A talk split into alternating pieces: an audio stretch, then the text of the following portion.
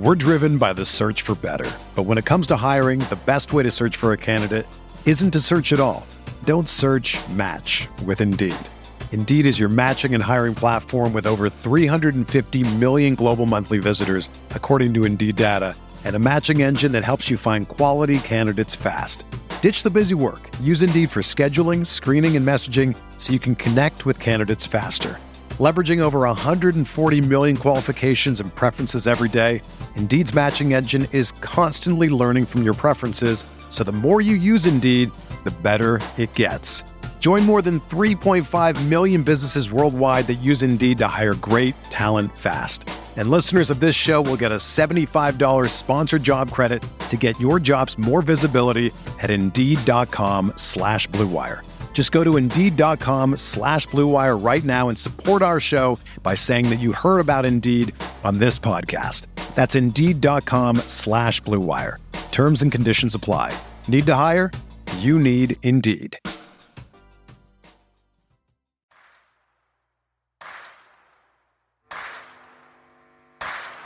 You're listening to Setting the Pace, your go to Pacers podcast with Alex Golden and Michael Facci. Ball loose. Lance, give me Stephenson one, Lance. Give me one, Lance. Stephenson ties it with 1.6. Duarte, he knows where the clock is, lets it fly and hits again. Haliburton at the buzzer. Captain Cooch with another one. Brogdon goes inside and Turner finishes. Haliburton leaves it off for Bitadze. Go, go. Good job. Oh, what a move by Hield. He lays it in. Healed. Hotter than fish grease. Dropped it off to Jalen Smith with the poster. Jackson the catch. Jackson the basket. Washington again. Five of them. Pacers got the steal. Outrunning is Brissett. Pounds it home. It to Taylor. Taylor missed it. Tips it in. Warren lets it fly. Yes! TJ Warren is not Haliburton gonna slam it at the other end. What is going on, Pacer Nation? Welcome back to another episode here of Setting the Pace. It's been a couple days since I have talked to you guys, but Facci is still on that five week honeymoon, it feels like. So uh, today we are joining uh, joining me today are uh, three friends of mine, and uh, you might know them on on social media, but might not know who they are. Uh, we've got at Shady Buffalo podcast. We've got uh, Big Luca, and we've also got uh, Lincoln Anderson, which I think is pretty. Is it Spagoo on Twitter as well? So it's like nobody probably knows any of these names at all. But uh, I actually coached. Uh, so Lincoln is at Spagoo, uh, Carson is at Big Luca, and I actually coached them in basketball a little bit. And then me and David uh, grew up. You guys know David from uh, multiple other podcasts we've done together, but he is at Shady Buffalo Pod on Twitter. So lots to d- discuss here today, but uh, I want to I want to get to just kind of like let the fans know you guys a little bit better. So I think David, they know you the best. So we'll go to you last. Let's start with Carson. Uh, you're kind of a Pacer fan, but you are a bigger fan of another team. So kind of explain wh- what team you like and uh, you know how you like the Pacers. Yeah, so I'm born and raised in Indiana, so I like all things Colts, Pacers, just almost out of obligation, and we'll always root for them uh, for the rest of my life. But I'm also a bandwagon Mavs fan. When the Mavs drafted Luka, I saw him play like a couple games, um, and just like immediately fell in love with his game. So I'm a Mavs fan, but I mean, if I had to, if I could pick a team to go to the finals and they just like make it, I out of obligation, I feel like I would have to go to the Pacers. They deserve it. Yeah. um, so, but I, yeah, I love both both teams a lot. But Well, I want to go back to that real quick because you said you became a Mavs fan when Luka went there. So, uh, were you uh, at all uh, disappointed when they fired Rick Carlisle or Rick Carlisle stepped away in Dallas? And uh, what what have you thought about Rick Carlisle so far here with Indiana? no, I actually um, I was very much okay with it. I didn't. I was kind of like I felt like the Mavs were due for a change. I felt like they needed a change they couldn't really afford to waste a ton of years of Luka underneath this like rookie deal. Um, so I was interested to see like where they went from there. Then they hired Jason Kidd, and like I didn't feel great about that, but kudos to him. He's done a great job with them. And then I actually thought that the Indiana hiring of Rick Carlisle was that was pretty shocking to me just to like bring him back. Um, and even that, I kind of felt similarly where I was like, I didn't wasn't quite sure about the fit. Um, mm-hmm. but I think with from what I've seen with Carlisle in Dallas and what I've seen him do this year, I think that moving forward, I do have confidence in uh, Carlisle in Indiana. So yeah. the way it worked out for both teams, I think, has been good. Yeah, so I think a lot of Indiana Pacers fans probably do low key like Luka, uh, especially being in the Western Conference. Now, the man we're about to go to next to figure out why who he became a fan of, uh, what got him interested in basketball. I don't think any of the Pacer fans are going to like this one as much. So uh, Lincoln, before you get booed off the stage here by all of our listeners, uh, tell us who you love first and then why you like the Pacers just a little bit after him. So I had never really been into basketball until around 2010 and then became a bandwagon Miami Heat fan because of LeBron.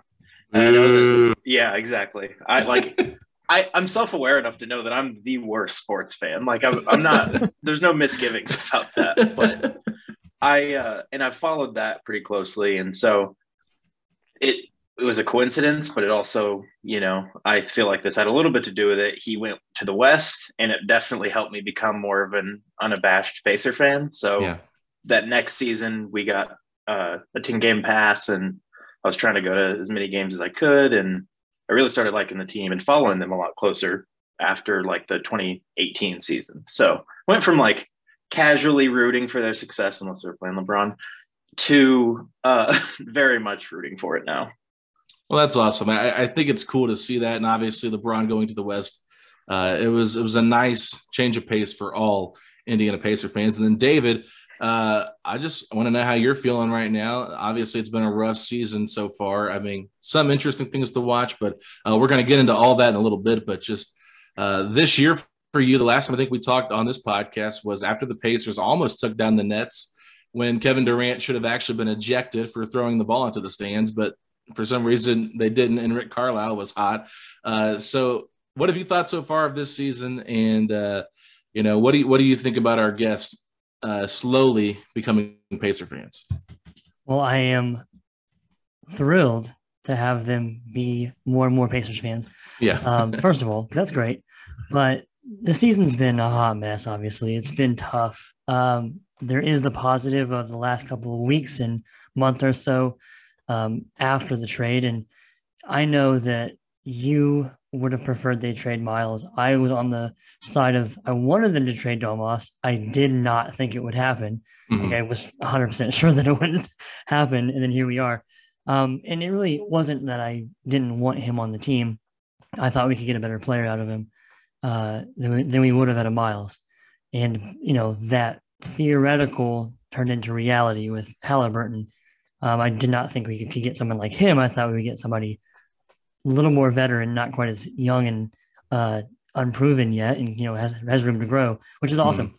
Uh, and so that that fact has l- kept me excited for this season, even though the season's yeah. over. I mean, it's been over for two, three, four months, but the the future and seeing the first steps of what could be a good team in a year or two years or three years has been exciting. And um, I have watched uh, March Madness with a whole new eye this year. I've never ever watched March Madness thinking, which of these guys should the Pacers draft? I've never done that before because mm-hmm. we've always drafted in the 15 to 25 range. We've never drafted in the top five, or you know, it, you know, it may slide to seven or eight or nine, given you know we mentioned off here the injury to Sabonis. Yeah, with the Kings, and then the Trailblazers just putting forth one of the worst rosters I've ever oh seen. Oh my god. I mean, that's worse than a G League team. I mean, what they put out there on Sunday, I like I was gonna watch the game and I was like, you know what? I don't need to watch this game. I'm gonna go take a nap. So I took yeah. a nap instead. Like that's where I'm at to this point. Uh, you know, you talked about the season has just kind of felt like it's been a little bit long. Um, I feel like it's been like five seasons within one. Like you had the Duarte season, then you had the Brad Wanamaker season, then you had the we're, we're tanking season, and then you had the Lance Stephenson season, and now we are at the Haliburton season. So it literally has just been a very, very long season that I am ready for it to be over. Like just oh, take yeah. me out of my misery. Trying to watch these meaningless games, like seeing that E by the Pacers in the standings and seeing them like, okay, why are we trying to win this game? Like, clearly, w- we need to keep trying to lose as many as possible. I think the remaining schedule, uh, there's only two games I think we should be favored in potentially, and that's the Sacramento Kings game and the Pistons game. But there's a lot of opportunities here for us to lose. But I want to get right into this. So we have about seven topics here that we're going to talk about. It's just going to be a roundtable discussion. So uh, we're going to start here, obviously, with, with Haliburton. So I sent you guys this topic, and you know, trading for Haliburton, I was really just kind of blown away by Kevin Pritchard saying this is the franchise of the next decade, or of the the point guard of the next decade for this franchise, yeah. franchise player. And so we have never really heard him say that before uh, about any player that he's traded for. Like when he had Sabonis on his team, like he even said he wasn't a star. They want to manufacture a star. So I mean, he even threw some shade at him. Sabonis got mad, and that's why KP apologized and backtracked and rebutted on Twitter. But moving forward now, do you guys feel that Tyrese Haliburton is a franchise player where he can be the centerpiece of a team, or do you feel like he's more of a co-star to a, a team that really needs a star. And I'll start first back with you, Carson. So my answer to that is 110%. I think Haliburton is wise beyond his years and has like just a maturity to his game um, already. And so as that develops and as his skills develop offensively, becomes a stronger defender and continues to learn the NBA game, I do have a lot of faith um, that he has what it takes to be one of the best pure point guards in this league. Um, mm-hmm. But I think to answer your more overall question, I do think that he lies kind of somewhere in between the two. Um, because although I do believe he has what it takes and he has the personality as well to be the face of a franchise type player, but I do think as being a more pure traditional point guard, that he'll need another star alongside him as a primary scoring option. And I view Haliburton as a more, like I said, a more traditional point guard in a league that's stacked with your like scoring guards essentially. So I would be quicker to put him in a category like a Chris Paul than I would be to compare him to like a Luka, Steph, or a Trae Young. So I kind of think he's kind of in the middle of those two genres of players. I got you. Lincoln? Yeah, so I think it's a really interesting discussion because like I mean, like Carson said, these like heliocentric is like a term that I've heard a lot in regards to those players like Luka, like LeBron, where it's like they're going to score 30. They're going to get you 10 assists. They're going to be everything. And obviously, I just named, you know, two of the best eight players in the NBA. One who's like at worst a top three player all time. So those guys aren't, they don't come around often. So when you actually look at what he gives us as a point guard, I do think that he's pretty unique in that we're a very point guard rich league right now, but ones that can like properly run an offense and not also have to take the most shots on the team is a pretty rare mix. So I do think that with that, him being our best player, we're probably a little lower ceiling than some other like guards. But I do think him as our second best player puts us at like a higher ceiling than a lot of those other guards. Like he's very complimentary. Mm-hmm. And like I was listening to the last episode and like deferential is the term that comes out a lot. And normally that could be a bad thing, but I think it really is a good thing with his game because he's very good passer, very good three point shooter. He can kind of just fit wherever you need him to in an offense. Mm-hmm. David? Yeah, I think that the way you worded the question really put us in a bind. We're driven by the search for better. But when it comes to hiring, the best way to search for a candidate isn't to search at all. Don't search match with Indeed. Indeed is your matching and hiring platform with over 350 million global monthly visitors, according to Indeed data, and a matching engine that helps you find quality candidates fast. Ditch the busy work. Use Indeed for scheduling, screening, and messaging so you can connect with candidates faster. Leveraging over 140 million qualifications and preferences every day, Indeed's matching engine is constantly learning from your preferences, so the more you use Indeed, the better it gets.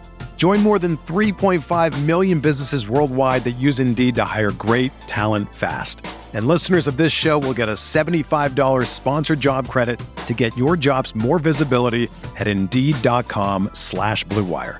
Just go to Indeed.com slash BlueWire right now and support our show by saying that you heard about Indeed on this podcast. That's Indeed.com slash BlueWire. Terms and conditions apply.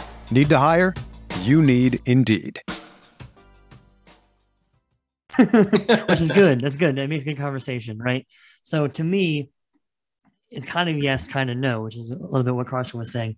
He's clearly the centerpiece of our current team, and he should be, even though he's not the one that like he is he's guiding the offense, right? But he isn't the one that they're trying to set up for shots and trying to set up for drives and trying to set up to score. He's more in control though. Uh, but is he like if our goal is to be a contender, which you know I don't know if you guys saw, but he the Pacers quote uh, gave a or posted a quote from him, and that which shows that like our goal is obviously to be a contender and to be a contender as soon as possible. And I think that he as the the guy, right, the number one star player, we're not going to be a contender. Like I think we could maybe get out of the first round in a couple of years if he develops like we think he, he will. But I think that's why this draft could be incredibly important because we still do need something to go with him. mm. And I think yeah. that uh, he's like a B plus player, maybe A minus player, like depending on obviously the development, which is a big question mark because he is still so young.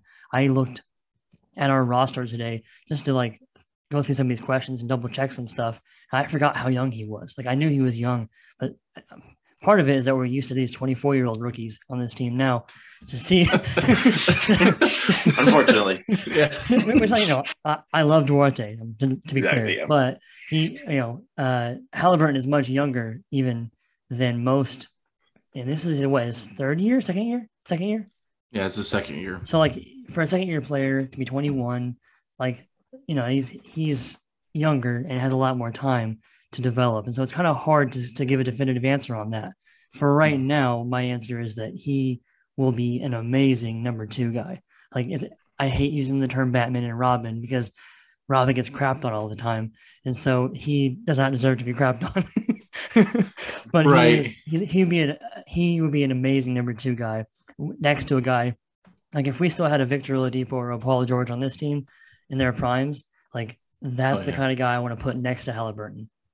Yeah, I think any, anything's better than Buddy Hield next to him. You know what I mean? Like, just let's just be real here. Like, you know, he's been a little bit deferential to, to Buddy Hield at times this year, but I I would say this just to kind of like move the conversation here a little bit forward. I am curious your guys' thoughts on maybe some things that you've noticed from his game that makes you feel like he could elevate that or have shown signs that he could be that a level player. You know, because I think a couple of things that I've noticed, um, he's not done it a lot, but when he attacks the rim, kind of the stare downs he gives some of the guys after he does it, like, okay, yeah, you can't guard me, that kind of thing.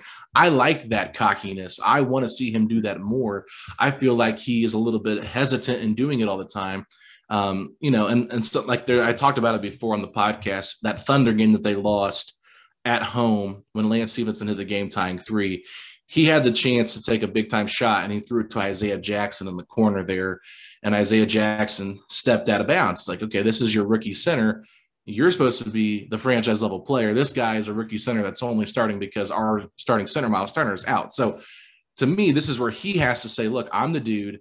Let me let me take over. And we haven't really seen that yet, but I think there's been flashes throughout the game where we've seen him have big runs that I think he could – grow from that. So I'll uh, I'll go back. I'll go to Lincoln this time first. Do you have you seen anything so far in his game where you think he could just continue to grow off that to elevate into an A level player? I think that him having the talent to do so and him having the personality to do so are maybe two different conversations because like I do think that he is so much more capable than what he does. He only really does what he's very good at, which is good, but it also like it talks to that polish of that he has at 21, which is almost unbelievable. Like David, it, I mean, it was shocking being like, oh yeah, he's played 120 NBA games. like it's pretty insane. And so, I mean, I like this is a stat that I looked up that like this is how I view him basically. He's the only guy ever, and he's done this only with the Pacers. So I mean, it's a small sample size, but he's the only guy ever to shoot over 40% on threes, over six three pointer attempts a game, and over nine assists a game. Mm. He's the only guy ever to do that for if he did it for a full season. So I mean, he's the perfect complement to a more dominant star. So that's that's what I view him as going forward. And I mean, we'll get into that a little bit later when we talk about this draft. But I think that him being here as a potential number two star is so much. I mean, like Domas was great, and I'm not the type of person that's gonna like crap on players once we get rid of them. But you can't really just plug and play any number two with Domas. He's a very specific player. You have to get like really specific guys with him. And I feel like Haliburton's the exact opposite. He could play on 30 NBA teams and be one of their best three guys, basically. Yeah, that's a great point. Uh, I agree with that too. Even though I am a big Sabonis fan, as you all are well aware of, um, you know, I think pairing Sabonis with a guy like Fox is actually a really good pairing because we saw how good he mm-hmm. was with Oladipo. I think if Fox can get a little bit more of a consistent three point shot, then that's a great pairing. Um, and like you said, I think Haliburton and Sabonis would have been a really fun pairing as well. But uh, yeah. those two together, you know, that that was never going to happen based on what the Pacers had to give up to get him. But Carson, anything else you want to add to this conversation? Yeah, Lincoln started to get there, but he left a little bit of room for me. So thank you for that. Um, but I think with um, with Haliburton, the thing that I've noticed the most is just his uncanny ability to have the most efficient 19 point game that like almost that you can have without having a James Harden free throw attempt number. He will get his 12 shots and he'll get 19 points on 12 shots, shooting in that 50 to 65% uh, field goal percentage rate in a league that is analytics driven, that we're not really in that mid 2000s NBA anymore where 45% or 40% from your guards is going to cut it. Um, so I think he is perfect for this modern NBA, but just his crazy efficiency in that uh, scoring area is what I've noticed. So if he if he can maintain that with his attempts going up, I think that if anything would be what would push him into that more A list type player. David. Yeah, I think the last thing I would add is he does something as a point guard that I don't think we've seen in a long time. As a Pacer fan, I can't even really pull a name. I think what he does is he, he doesn't just get assists, right? He gets assists that make his other his teammates like look better and maybe even actually perform better based off of passes that he can make that other people just could not either number one make the pass or number two even see that it's that's there. The, I mean, the pass he made the. Am I wrong? He made the pass that set up that reverse dunk the other night, right? He made the yeah, first pass. Yeah. And Lance made the behind the back pass, which is all the flashy. That's a great pass too. It's, yeah. it's an incredible. The timing on Lance's pass there, how, how quick that was, is what made it good. but still, it took Tyrese to launch the ball down the court to get there. And I don't know that Brogdon would, would do that. I don't know that even other great point guards we've had in the past would see that down all the way down the court. Um, is something that I haven't seen in, from a Pacers point guard in a really long time. Yeah, I mean, you're talking about probably Jamal Tinsley since we've seen that kind of passing. I mean, Tinsley was a knucklehead. Don't get me wrong. I know there's a lot of stuff that we can get into with Jamal Tinsley, but for a couple of years there, I mean, he had some sick passes, and you can oh, go yeah. back and watch those on YouTube uh, if you don't believe me. But you guys talked about the draft. I won't keep harping on Haliburton, but um, I think that you got to start with rebuilding. Like Haliburton's obviously your centerpiece moving forward, adding pieces around him and, just trying to make this team work. Obviously, Duarte is probably a part of that core as well. But like you mentioned earlier, he's 24. So, uh, you know, it doesn't have to necessarily be a centerpiece of this team, but I think he'll be a part of it. So, this next topic we're going to go to is if the Pacers were somehow lucky enough to get into the top four of this NBA draft with the draft lottery, who do you think is the best overall fit for this team? Not so who do you think is going number one, anything like that, but just who do you think is the best overall fit? And uh, I'll go back to you, David, to start this one out. Sure. Yeah, I think I'm sold on Jaden Ivey. I'm not positive he's the best player. And part of it is I have watched very little college basketball this year. I will fully admit, like, I just prefer watching uh, overall, watching the NBA and watching the Pacers. Uh, when I do watch college basketball, it's usually IU, which has not been great this year. So I have watched a ton this weekend, primarily because I knew we are going to see opportunities to see people like Jaden Ivey and Jabari Smith, and not only see them play, but see them and sometimes play each other. Where you have a game where you have a couple of uh, top 10 talents playing against each other. So that was a cool opportunity, given that we are pretty much guaranteed to have a top 10 pick. So I think the reason why I would go Ivey over a power forward, which I think power forward is probably the bigger area of need. I'll be the first to admit that. Hmm. But I think, like we talked about earlier, the to me the best thing to put with Tyrese is a scorer, like just a really strong scorer. And I think that Ivey is maybe, at, for well, you know, maybe not right now, but is already one of the best scorers in college, and then has the potential for that to translate over to be an elite scorer in the NBA. Um, he can shoot. He like on the fast break, what he was doing even just the other day. Was it yesterday? Was was the game mm-hmm. uh, that? And he basically didn't do anything the whole first half. And I was like, okay, well, I guess maybe we're not gonna draft Jaden, Jaden Ivey. And then the second half, he was like amazing. Like, okay, well, maybe we're all gonna draft Ivey. Yeah. No, he had a great drive and kick to the three, which was great. I yeah. love watching that just because he's so dynamic at getting to the rim. He had a sick dunk as well on somebody. So yep. uh, he's a he's a special player for sure. Um, the man that actually has his NCAA tournament bracket called Tank for Jabari Carson. Uh, I'm curious, is that who you think you would want for the Pacers as their uh, best fit? So this is tough because, and I'm not gonna lie, and I'll get. I'll, actually, I'm not gonna spoil anything. I'll we'll get there. So as the roster currently is, so assuming no trades, assuming you have Malcolm Brogdon on this team moving forward, which that's not a very safe assumption, but as the roster currently is, current fit, I think someone like either Jabari Smith or Paolo Banchero would make for the best fit. However, Jaden Ivey is the draft prospect that excites me the most in terms of possibilities. Yeah. Um, and again, maybe I'm just living off the hype of that Texas Purdue game uh, and just watching Jaden Ivey run the fast break, watching him go up and get ready to posterize some guy as he gets fouled. It just like my mind saw uh, Ja Morant in every single one of those uh, ex- explosions. And so just, but from what I've seen, I think Ivey might be who I'm most confident in to succeed at the next level. Um, but again, in terms of fit, like if Tyrese Haliburton is that spread the ball around point guard, I kind of drew the analogy, and this won't be the first time I'll draw the analogy to him and Chris Paul, although there are differences. That's just who I'm referring to. Um, I think having someone like Jabari fill, uh, or Paolo fill that like kind of Blake Griffin role, or even I think Jabari has shown some like young Kevin Durant flashes at times. Um, having that scoring uh, guy at the forward spot is intriguing, but Ivey is still kind of who would excite me the most, just because that is a I feel like that would be a crazy fun team. Lincoln. Well, as the only Purdue fan on this call, I was like very in on Ivey from like months ago. Like I was like, man, Pacers about to have a high pick for the first time in ever, right at the time that Purdue has their best player or best prospect ever.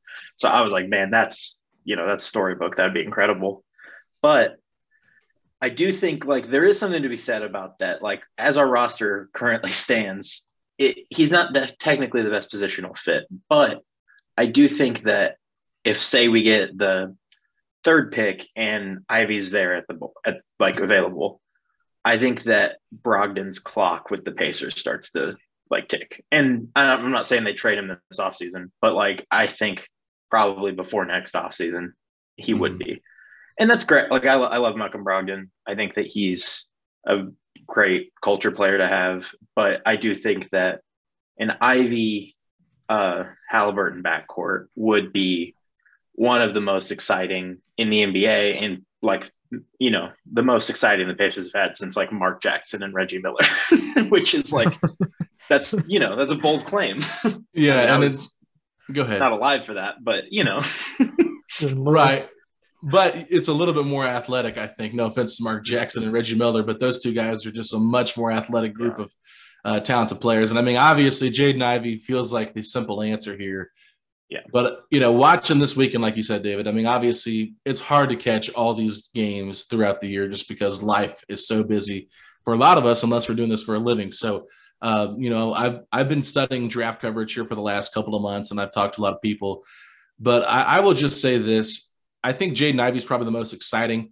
But one thing that really gets me excited is just the thought of Jabari Smith with an actual point guard. If you yeah. look at that Auburn team, their guard play is just god awful. And sometimes they feel like they're the stars of the team instead of getting it to him and Kessler, which were the best two players on that team. And that's what helped them dominate that first game that they had against, I think it was like Jacksonville State or something. I can't remember. They were playing a 15 seed, but Miami was a guard driven team.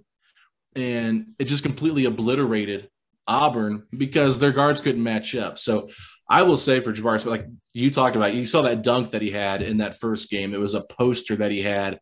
Uh, he has flashes of that. Obviously, he's a little bit thicker than Kevin Durant was coming out of college, but his stroke from three is unreal. Uh, I had a I had a draft analyst come on and talk about him just a little bit as we were previewing this tournament, and he can he compared him to a power forward Klay Thompson like player. So I'm not saying that he has necessarily got the A star level potential because I still think that if you're looking at someone that could be that A level player, I, I would say, in my opinion, that Ivey and Banchero are probably more suited for that A level player than Jabari. But mm-hmm. I, I, think Jabari could eventually work his way into that. Um, it just it just depends on where he falls. Now, there's some speculation it could be the number one overall pick. Uh, I really feel like out of these four players in the top four, you can make the case for any of them going number one. So uh, I'll go back to you, David. We'll go back in order that we did. I want you to rank these four players one through four uh, in terms of how you would want them, in terms of if you're the Pacers drafting here, who would you want? So, assuming that the fourth that we haven't mentioned is Chet, right? Yeah. Okay. So, funny side note, it's definitely connected to this, but I was looking at mock drafts to, to prepare, and one of them that was created in, in the last couple of days had us getting, uh, had us getting Jaden Ivey at five, which I thought was crazy. But I don't okay. see that happening. Okay. yeah, for, I don't for, for sure. I think that, I think that it was it was either Ty Ty or what's the guy from no no no no no no. AJ Griffin from Duke. No, no, the guy from Kentucky. Shaedon Sharpe. Shaedon, Sharp. Sharpe. It was it was Shaedon Sharpe jump, jumping up into like the four spot. But either way, that probably won't happen. So for me, I think it's Jaden Ivey number one. Number two, I would say Jabari. Three, Paolo, and then four would be Chet. Not anything against Chet. I just like he didn't look good in that game against yeah, Memphis. He didn't look. I mean, he, he looks good defensively, but we have that in Miles Turner. And yeah, sure, if you want to just replace Miles with him, he can be better than Miles. He has definitely he's a better shooter than Miles. Has some other things that Miles cannot do that he can do. But Miles, for all of his issues, is probably 150 pounds heavier than Chet. so there is definitely I, I don't know how I just can't in my mind imagine Chet banging with like any top center.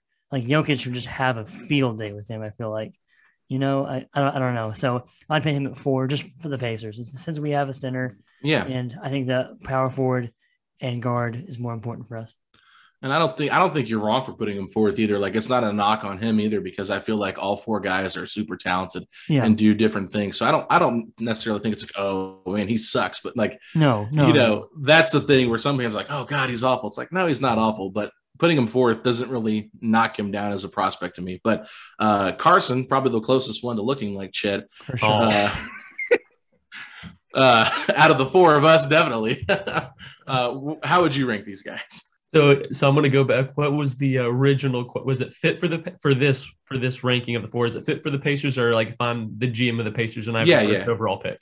If you're the GM of the Pacers, how would you rank these guys?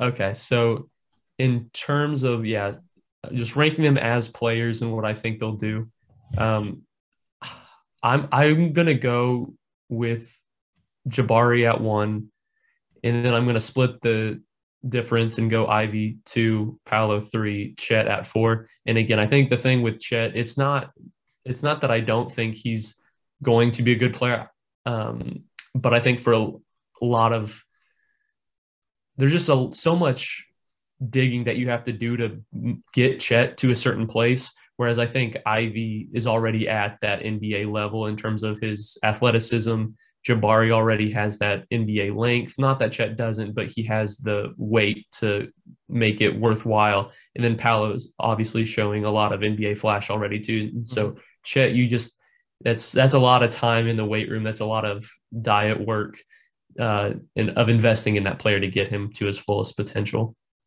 Yeah, no, I, I, I like it. Lincoln, what do you got? So I have Ivey one with a bullet. I think he would be perfect. I would I've made the claim I would move back to Indiana if we drafted him. That was obviously a joke, but I would get very excited. I would buy a jersey day one. But uh, I have Jabari too. I think he's very good, but there's a little bit of me that's like, what if he's just Harrison Barnes? And yeah. Like that's not, you know, it's not the end of the world. Harrison Barnes is a pretty. If it's 2016 but... finals, Harrison Barnes, it is the end of the world.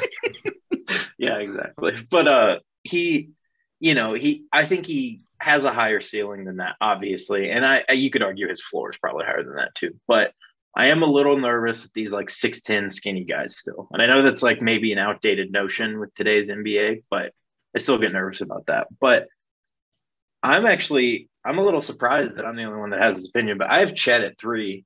And I mean, I feel like so many people have said so much about Chet. I don't know if I, there's much more I need to say. I think the best use for him is actually in kind of the Mobley this year role where you're playing him at four and you can use his secondary shot blocking. And so, really, Miles is about as perfect as you can get in terms of like a pairing for him to start his career. But past that, I am completely out on Paolo. Like, if if we draft him like at all, I would be pretty upset. It was unless it's like the tenth pick. Like, I'm very out on him. I see Kyle Kuzma as like his that's what I see when I watch him, and I can't get it out of my head. Oh he's man, six nine, and he's like slower than you want him to be, and he shoots thirty percent from three. And I'm just like I, I just I don't see him. He's a tweener. Like he, I don't know if he would be an NBA three or four to start at least. And I, I'm very out on him. If I if the Pacers get him, like I'm gonna, you know, of course, of course, reverse course and say that I love him. But uh, I am very out on Paolo. That's interesting. Yeah, no, I uh, I'm honestly it depends on the week, but you could talk me into any of these four players, and I could talk myself into their fit. Um, I think Paolo. The one thing I do like about him is just how his size already 250 pounds, six foot nine. Like I feel like he could be that. I just don't know how he would fit in with Tyrese. I think that's interesting as well. But at the same time, this is a weird Duke team to me a little bit. Uh, and I, you know it's Coach K's last year. I, they're playing for him. You can definitely feel that a little bit.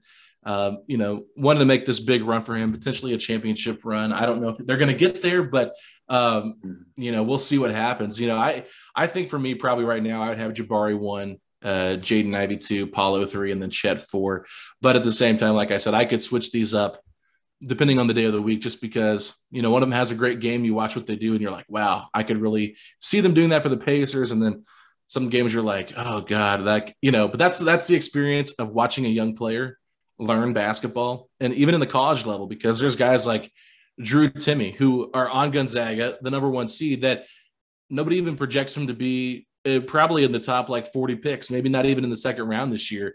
Yet he could put up like 14 straight points in a second half against Memphis and get Gonzaga right back into it. Why, while Chet Holmgren, the number one pick, sitting there watching him do everything. So it's uh it's just part of watching young players grow. But let's continue this draft conversation and move into the best overall draft for the Pacers if they have picks, a pick between five and eight. It's kind of hard to determine where they're going to fall. But right now, they currently have the sixth worst, sixth worst record, excuse me, uh, with the Kings losing to the Suns and the Pacers beating that crappy Portland Trailblazers team uh, that I think the G League Mad could have beaten. So uh, let's just talk about let's just talk about this area. And there's a lot of different names out here to throw out, but um, I'll, I'll, start this one off first, just to throw out the guy that I'm most intrigued by. And I've gone back and forth. I like Keegan Murray. I like AJ Griffin. I'm really intrigued by Shaedon Sharpe. I'm not sold on Johnny Davis for this Pacers team, but one guy that continues to rise up my board is Benedict Mathurin from Arizona. This dude, last night, the incredible dunk that he had, the three point shot to tie the game. I see shades of Paul George in his game quite a bit. I think he would be a fantastic fit next to this Pacers team. He's a six foot seven, six foot six, six foot seven, somewhere between there, wing player. And I just feel like he can put the ball, you know, in the basket whenever he wants to. I have Arizona winning it all, so I'm rooting for him personally. But I also just feel like this is a guy that could really change things up. So uh, I'll, I'll go to uh, Carson first on this one. Who do you got? So I have Keegan Murray, and I have him there because I kind of view, from what I've seen of Keegan Murray, I kind of view him as being like power forward Klay Thompson is funny because you kind of you had you said you mentioned that you had someone draw that comparison to Jabari, Yeah. but um, is like the three point shooting. He's just like between the three point shooting, uh, the physical um, aspects to play really good defense, guard multiple positions at the NBA level. Um, now, my only concern with Keegan Murray is I don't know if I can see him being that A list player that we want to um, be the Batman to Tyrese's Robin. But I mean, if you're at the five to eight spot, you're not, you're never guaranteed that anyway. So you can't really, I feel like you can't really be thinking about that. But if I'm at drafting in that five to eight range, I think Keegan Murray is who I end up going with. Yeah, I, I like Keegan Murray a lot. If you would have asked me this after the Big Ten tournament, I probably would have said Keegan Murray. But watching him defend against Richmond, some of those gambles he made, I just like, man, that's just terrible position. Not wanting to get the ball towards the end of the game as well. I was a little bit concerned about that, but I still think he's going to be a really good player wherever he goes. I just don't see him as an A level player uh, on whatever team. But hey, you never know. I mean, obviously, we're just looking at a young guy, but I mean, he did. I think he averaged close to 30 points a game, if not 30 for the, during the Big Ten season. So I mean, this kid can put up some numbers against some good defenses. But uh, Lincoln, who do you have in this range? Well, your mic is muted, just so you know. My Bluetooth just tripped out of my computer. So sorry. Oh, I all literally couldn't move my mouse. Uh, so I similarly have Keegan Murray right now. I think that he's, you know, he kind of checks all the NBA boxes. He was high level three point shooter, six nine. He doesn't need to work on the body near as much as a lot of these other guys. But part of that is he'll be 22 like when the season starts. So, you know, I think what we're seeing right now, it's not unrealistic to think that like this is like 80% of Keegan Murray's best. Whereas I think Jaden Ivey could, you know, he's he'll be he'd not even be 21 when the season started, which obviously that's you know that's higher than draft. But I think Shaedon Sharpe scares me because I know so little, but really smart people say he's good. So like, you know, Yeah. they can't all be wrong. But I, I do think that if we got into this range, Keegan Murray would definitely be the guy I want. Uh, AJ Griffin just doesn't really excite me. I know a lot of people are in on him. Jalen Duran doesn't. He's not a great fit with Pacers. Really, he's. I think he'll be a really, really good defender when he gets to the NBA. But and he showed that with Chet. Or yeah, he's on Memphis. So yeah, he played a really good D on Chet that whole game. But I, um, I really don't love his fit on the team maybe you know if we get him with a secondary pick or something like that i'd be down but if he's our best guy we walk away with i wouldn't be excited uh, but yeah I, I think keegan murray's my pick as well Yeah, another center. I think Pacer fans would lose their minds if the Pacers took a center at this point, uh, unless they traded Miles Turner, you know, and got something back like great in this draft. But yeah, that's I, I agree with you in terms of just drafting another center. Like Jalen Duren was awesome, like in the last two games that I watched him play in the tournament. But at the same time, like you know, it's just like you got to find a better position than center to build around. But David, uh, wrap this up for us. He got? Sure. Yeah, I can talk myself into being excited about drafting AJ Griffin or Keegan Murray, either one. Um, but I reacted real strongly when you said Benedict Yeah. Mathurin. That's my pick. That guy, uh, man, watching the Arizona game, and that's kind of what I want to see. Like the way he played in that game, which I haven't seen a ton of his work, but I know that he is. Uh, he's like the top recruit or prospect, I guess, from Arizona, who is what are they the number two overall seed this in the, in the tournament? I Yeah. know Gonzaga's number one, but Yeah. Clearly very talented. Um, he his three point shooting is a little bit lower than uh, Murray or um, AJ Griffin, but not like a problem. And he just had that like X factor of like I'm going to take over this game now, which is what I like about Jaden Ivey so much. And if we can't get him, then and and you're, and you're looking for that same, just like I'm going to will the ball in the basket and we're going to win some games here. Uh, I think that that would be a really fun fit next to Haliburton. Yeah, no, I agree. I think it's interesting. And obviously, there's a lot of fun games during this tournament so far. I would say probably the most crazy game was the Baylor versus UNC game. UNC's up like, I think it was like what was it, 20 some points, almost 30 25. points, 25 points. And their big guy who was just dominating throws an elbow and it was obviously pretty intentional. He gets ejected with 10 minutes left. It's, you know, it's, it's debatable whether you think it was or not, but 10 minutes left and Baylor just goes on this huge run. And I actually picked UNC in my bracket for an upset here. Not bragging, nice. I'm just saying I did pick it. So I was rooting for them to win. Just I'm like, you know, I don't I don't know why. I had Iowa in my final four. So I'm like, why do I even care at this point? But it's just like, you know, I picked it, so I wanted to happen. I'm like, let's go. And the whole entire time I'm watching this, Sochan is driving me absolutely nuts with what he was doing on the court and getting away with. And as I'm sitting here, I'm thinking, man, this dude is really getting on my last nerves. And I don't even like UNC that much. Like, I'm not a UNC fan, but I want them to win.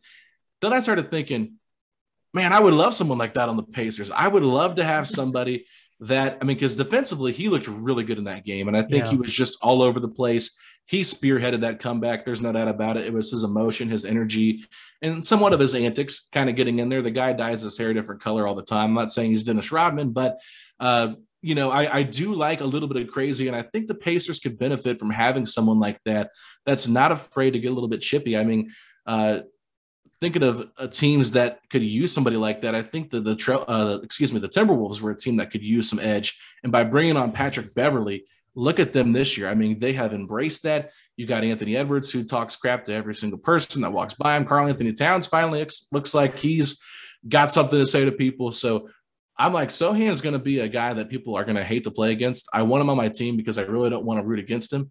So I don't know if there's anybody else that's like stood out for you guys in the tournament that could be potentially like not necessarily like five through eight, but like somebody you think the Pacers could have interest in, maybe with that Cavs pick and that Rockets pick in the second round, maybe to trade up, uh, trade those picks to move up.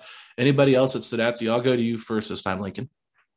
Yeah, I was gonna say uh, Sochan, which I, have been saying Sochan, I think, but uh, Sochan. He, yeah, I did it the uh, first time too. Don't worry. Yeah. I saw him. I think I saw the name for the first time when the Ringer put out their big board before the tournament started. And so then seeing him in that game, I was like, wow, that dude. And I think the ringer actually has him at nine, which is like much higher than most big boards do, which is pretty funny. But yeah, uh, that's that's Kevin O'Connor for you. So yeah. uh, I uh, I could see I could see like you know we we probably would get the 18th pick with the Cavs. Maybe we could package that in 31 for like somewhere in the 14 range. Mm-hmm. So I mean, if Sochan could even be our second guy that we get this draft, that would be unbelievable to me. Because I mean, mm-hmm. Depending on who we get, you probably wouldn't want to draft two big forwards, but I do think that would be pretty great. Something weird I noticed about this draft when I was looking at some of this stuff. There's not a lot of high level passers really. Like you kind of have to go to like the 20th ranked guy before you get someone above five assists a game, which is just pretty like bizarre for a draft, mm-hmm. which I mean kind of works for the Pacers since we just got such a good initiator, but like I think a lot of teams are going to draft one of these guys and kind of be like, oh, he's a bit of a black hole so far. yeah, that's that's a very good point. Uh, I don't know who that player is. I mean, Kennedy Chandler is one of the most you know talked about point guards in this draft. Uh, Ty Ty Washington as well, but I'm not sure what their assist numbers look like. So, uh, do you do you know who it is or? Yeah, well, I think Ty Ty's at like four point eight, I think. But okay. like I know in uh this is Tankathon. I'm I'm cheating. I have this pulled up, but uh Dyson Daniels is the first guy on their board mm. that has over five assists a game, which I mean that's a very arbitrary number to look at, especially with the way the college games played. But I just thought that was interesting. Yeah, no, for sure. Uh, Carson, anybody else stand out to you in this tournament so far? So if you're talking, I'm going to take a little bit of a different approach and go a little later than someone like Sochan. And you mentioned it earlier, but Drew Timme, just like this man, 6'10, Lincoln's losing it. What? Lincoln's losing it over here. Dude, he He's is not 6'10, an NBA player. 2, 235. Listen, I that's what I I've thought that about many guys before and including like especially these white dudes who hang around uh, playing college basketball longer than what you would like, um, like your Grayson Allens, and especially if it's guys who play at places like Gonzaga uh, or Villanova. I've noticed that a lot of times these guys bring, they're not going to be quality players. I'm, I'm talking like second round, like a guy that you take in the second round because you feel like he can come off the bench, give you 10, 15 minutes of whether it's his attitude, his energy, whatever to the court, that I feel like if you're already have a later pick, like a mid second round pick, I'm like, what what do you have to lose at that point? So best case scenario, you get a guy who can play 15, 20 minutes, can bring the attitude, bring physicality, and bring energy, like like someone like Grayson Allen. Although I know he's a guard and Drew Timme is a lot bigger than that, but um, I think that's someone who can contribute, even if it's just 10, 15 minutes a night. Yeah, you're giving me Luka Garza vibes here for the Pistons. Uh, Pacers have the 58th pick, I believe, because they have the Suns' second round pick. So if they get there, uh, I won't laugh at you too much. I mean, uh, it's just funny because another white center. I mean, people were joking the Pacers would take him at the 13th overall pick, oh, like no. they did Tyler Hansbrough in 2009 oh. last year. So uh, let's just hope that nobody from the Pacers brass is listening to this podcast right now. Hey, as long as uh, it's not first round, I'm okay with it. David, anybody else for you as we uh, close out this part of the pod? Yeah, I only have one other one other option. So yeah, if we don't package that Cavs pick to trade up to get Ivey or to trade up to get somebody else like Sochan, I'd be happy to have him. Um, as, as long as we weren't getting him in that top 10 range, obviously. But if we kept that Cavs pick at 18 or, you know, run around there, I'd be okay, even though some some boards have him a good bit lower than this. I'd be okay taking your boy Nikola Jovic, who, although I did not yeah. see him in the in the games this weekend, I'm intrigued yeah. by him, and uh, just having, you know, the odds of him being good just based off of his last name alone are probably pretty high, right? So, uh, no, but he's you know he's a position of need. He's you know that forward six ten, and uh, he's somewhat of an unknown, but is kind of in that 18 range is where you want to take a gamble on a guy that maybe doesn't do anything, but like has the potential to be somebody. Um, that's kind of the area where you take that risk, I think.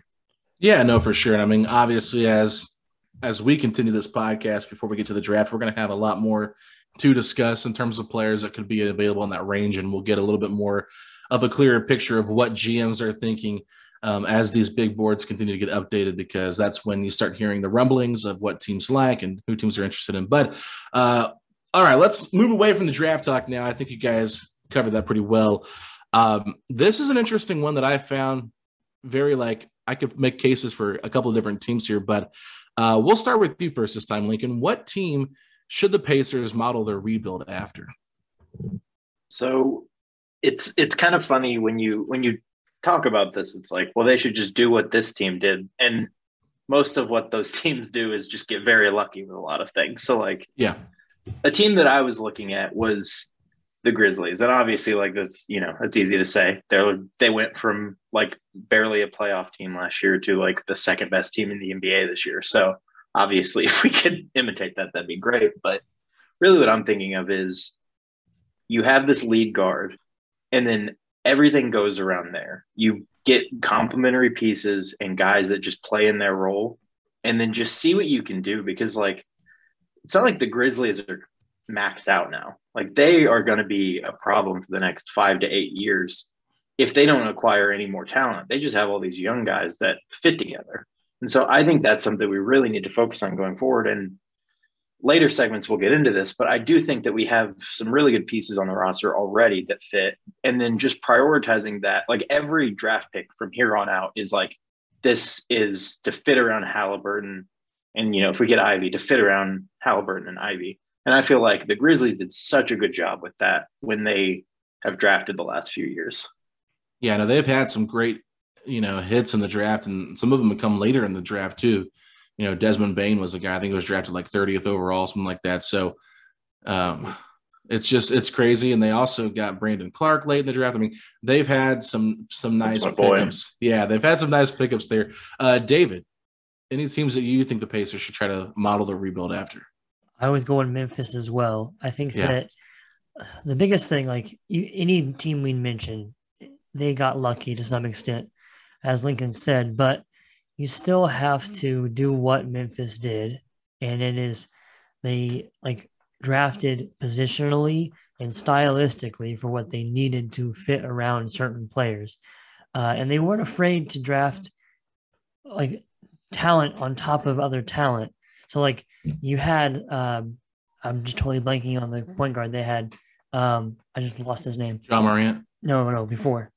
Conley. Oh, Mike Conley. Yeah, Mike Conley. So you have Mike Conley, who's a great player, an excellent player, and they were not afraid to draft somebody at his position if he felt like he was going to change the franchise Yeah. and just revolutionize that. And so that's why I feel like the Pacers should, if they think that Ivey is the guy, not be afraid to take Ivey, even though you already have Brogdon as point guard, shooting guard. You have Haliburton now point guard. You have uh, Duarte at shooting guard, small forward. So you have all kinds of guards. I mean, not even to mention McConnell and any other backups we have, or you know, like the two-way players. Uh, but that is that shouldn't stop you from taking if you think Ivey is an A-level guy, like the man. Mhm. That's what Memphis did. They were like, if we think Ja Morant is a superstar, then we're going to take him, whether we have players that you know may overlap there or not, and not being afraid to trade away. I mean, Mike Conley was like not like a Reggie Miller to them, but like maybe a Danny Granger to them, like a beloved player that meant a lot to that team in that city, and to Yeah. me, not be afraid to make moves that could uh, upset fans or could be a risky a risky situation in terms of how uh, like beloved and how um, tied into the franchise they are. So that's those are kind of extra things that I think Memphis did that we can also replicate. Yeah, no, I think I think Memphis is obviously one of the most common teams to, to look at in terms of trying to rebuild after because of how quick they've had success. But uh, Carson, did you have anybody different besides Memphis or, or anything? I did, and I've been kind of laying the breadcrumbs for this a little bit, but I think Phoenix makes a lot of sense here as a smaller-ish market who is um, just trying to use what they have and avoid tank. Like you have a base, like a foundation to work off of, and you're not really getting the job done. You're missing the playoffs. Uh, still a pretty bad team, even though you have good pieces. And you're trying to avoid tanking for the next two, three years, looking for a move to turn your franchise around. Phoenix did that in the trade for Chris Paul. And I feel like we made a move to get our point guard of the future in Tyrese Haliburton. And so, and I think with Haliburton, you have that guy whose focus is on finding his teammates. He's, but still has that ability to create for himself if he needs to. Is that on and off court leader? Again, like Phoenix has in Chris Paul. And then depending on what's available in this upcoming draft, you can draft a good role man to play the pick and roll, and then just surround these guys with a combination of three and D wings. Obviously, it's a long shot for someone like Chris Duarte to be what Devin Booker is, but I think Duarte can provide a somewhat similar skill set in terms of being that perimeter threat. Um, so essentially, you have your CP3 and Haliburton, and then a combination of Duarte, whoever you get in the lottery, and Miles um, gives you generally what Phoenix has between Booker and Ayton in terms of the scoring, the post presence, and the roll man. And obviously, I'm not saying I expect the Pacers to be at that level in the next season or two, but given the context of each of these rebuilds, being able to make a move uh, and turn the franchise around in a pretty short span. Because if you remember, they they didn't make the playoffs uh, in 2020. Mhm. Uh, they were, uh, I think they went undefeated in the. They played super well in the bubble, but they didn't get into the playoffs that year even. So Yeah. they totally turned it around after they got Chris Paul. Um, and and so I think in terms of the pace of this rebuild that they're that Indy, of course, with Simon and KP, what they're what they're looking at, I think that there's some parallels there.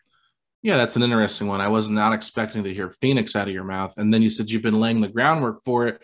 Uh, you know, obviously, I was thinking about those uh, comparisons you made for Haliburton to Chris Paul, and then I was thinking they do have Frank Kaminsky, so maybe that's why you were talking about Drew Timme. So, uh, you know, I just it just kind of like popped in my brain. I was like, okay, there you go. Uh, I'm I'm just giving you a little hard time here, Carson, but uh, no, it's an interesting one. I think obviously getting a number one overall pick and getting DeAndre Ayton was big for them as well. I thought he had a really great playoffs last year, and he knows his role pretty well and doesn't seem to complain. But Mikal Bridges, is like if the Pacers can find a team that's stupid enough to trade a guy like that, like Philadelphia, then you know they've got to go out and find that player. 'Cause I think Mikal Bridges literally changes everything for Phoenix and what they're able to do. As much as Chris Paul changed the culture, like that's what I'm going to talk about here.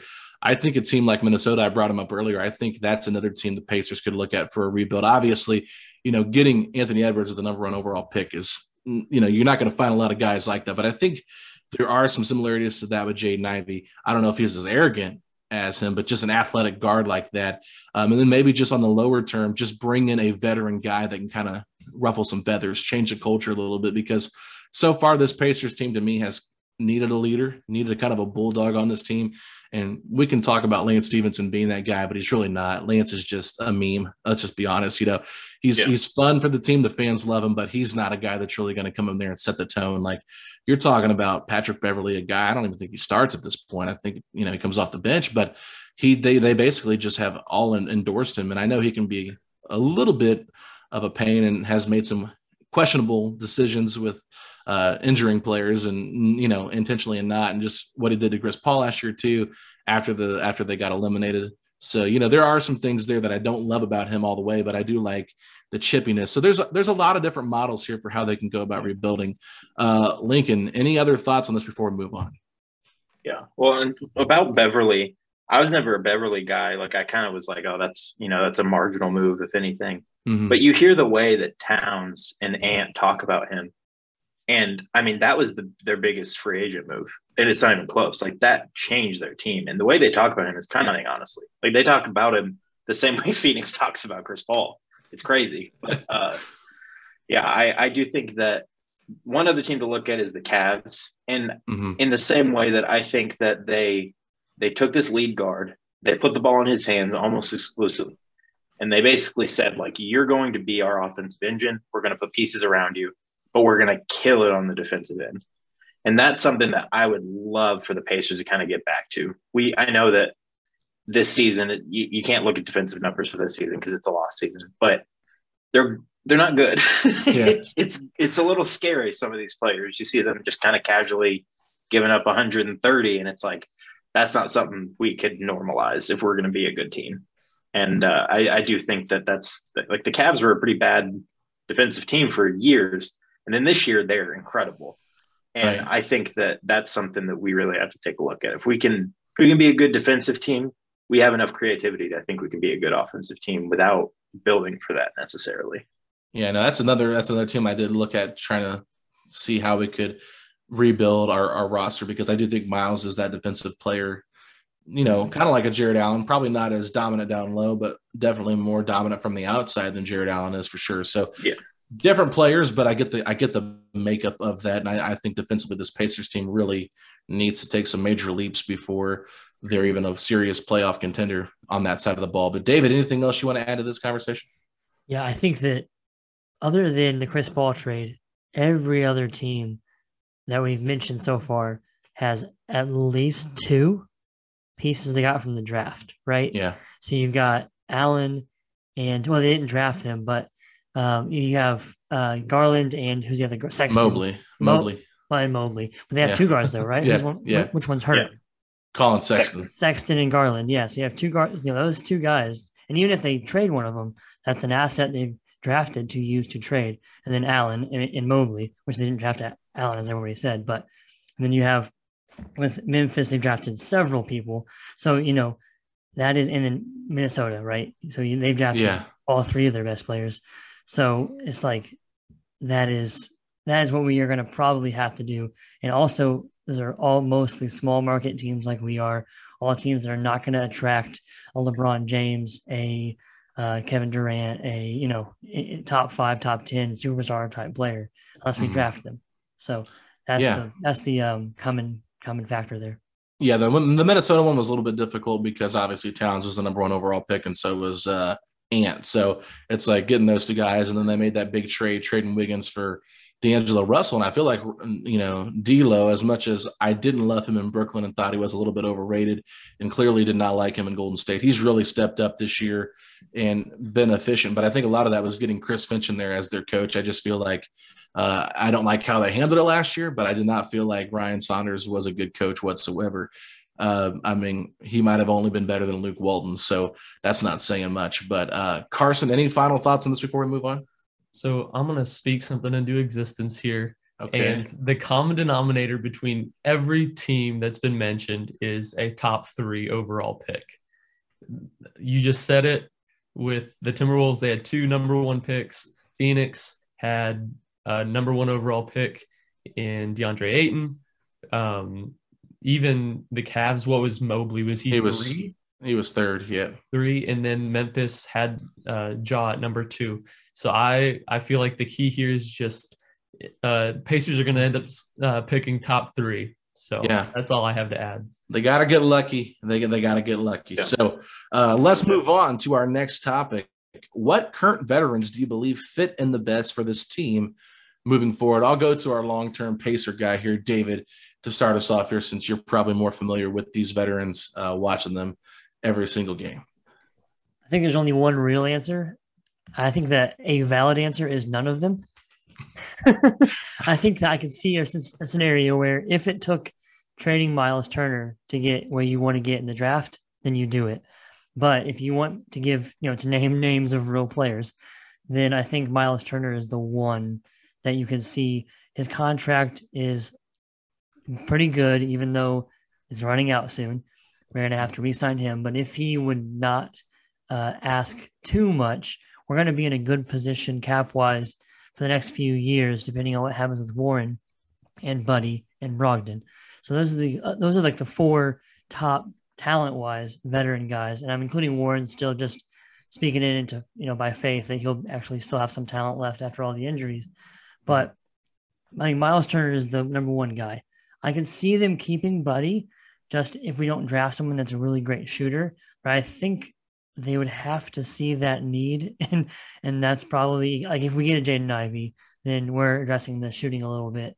Uh, you know, and we do have other shooters, but I mean, Buddy is the best shooter on the team right now, which is, you know, he's he's a very good shooter, but he's also a liability on the defensive end. So Mhm. there, and his contract is probably too high.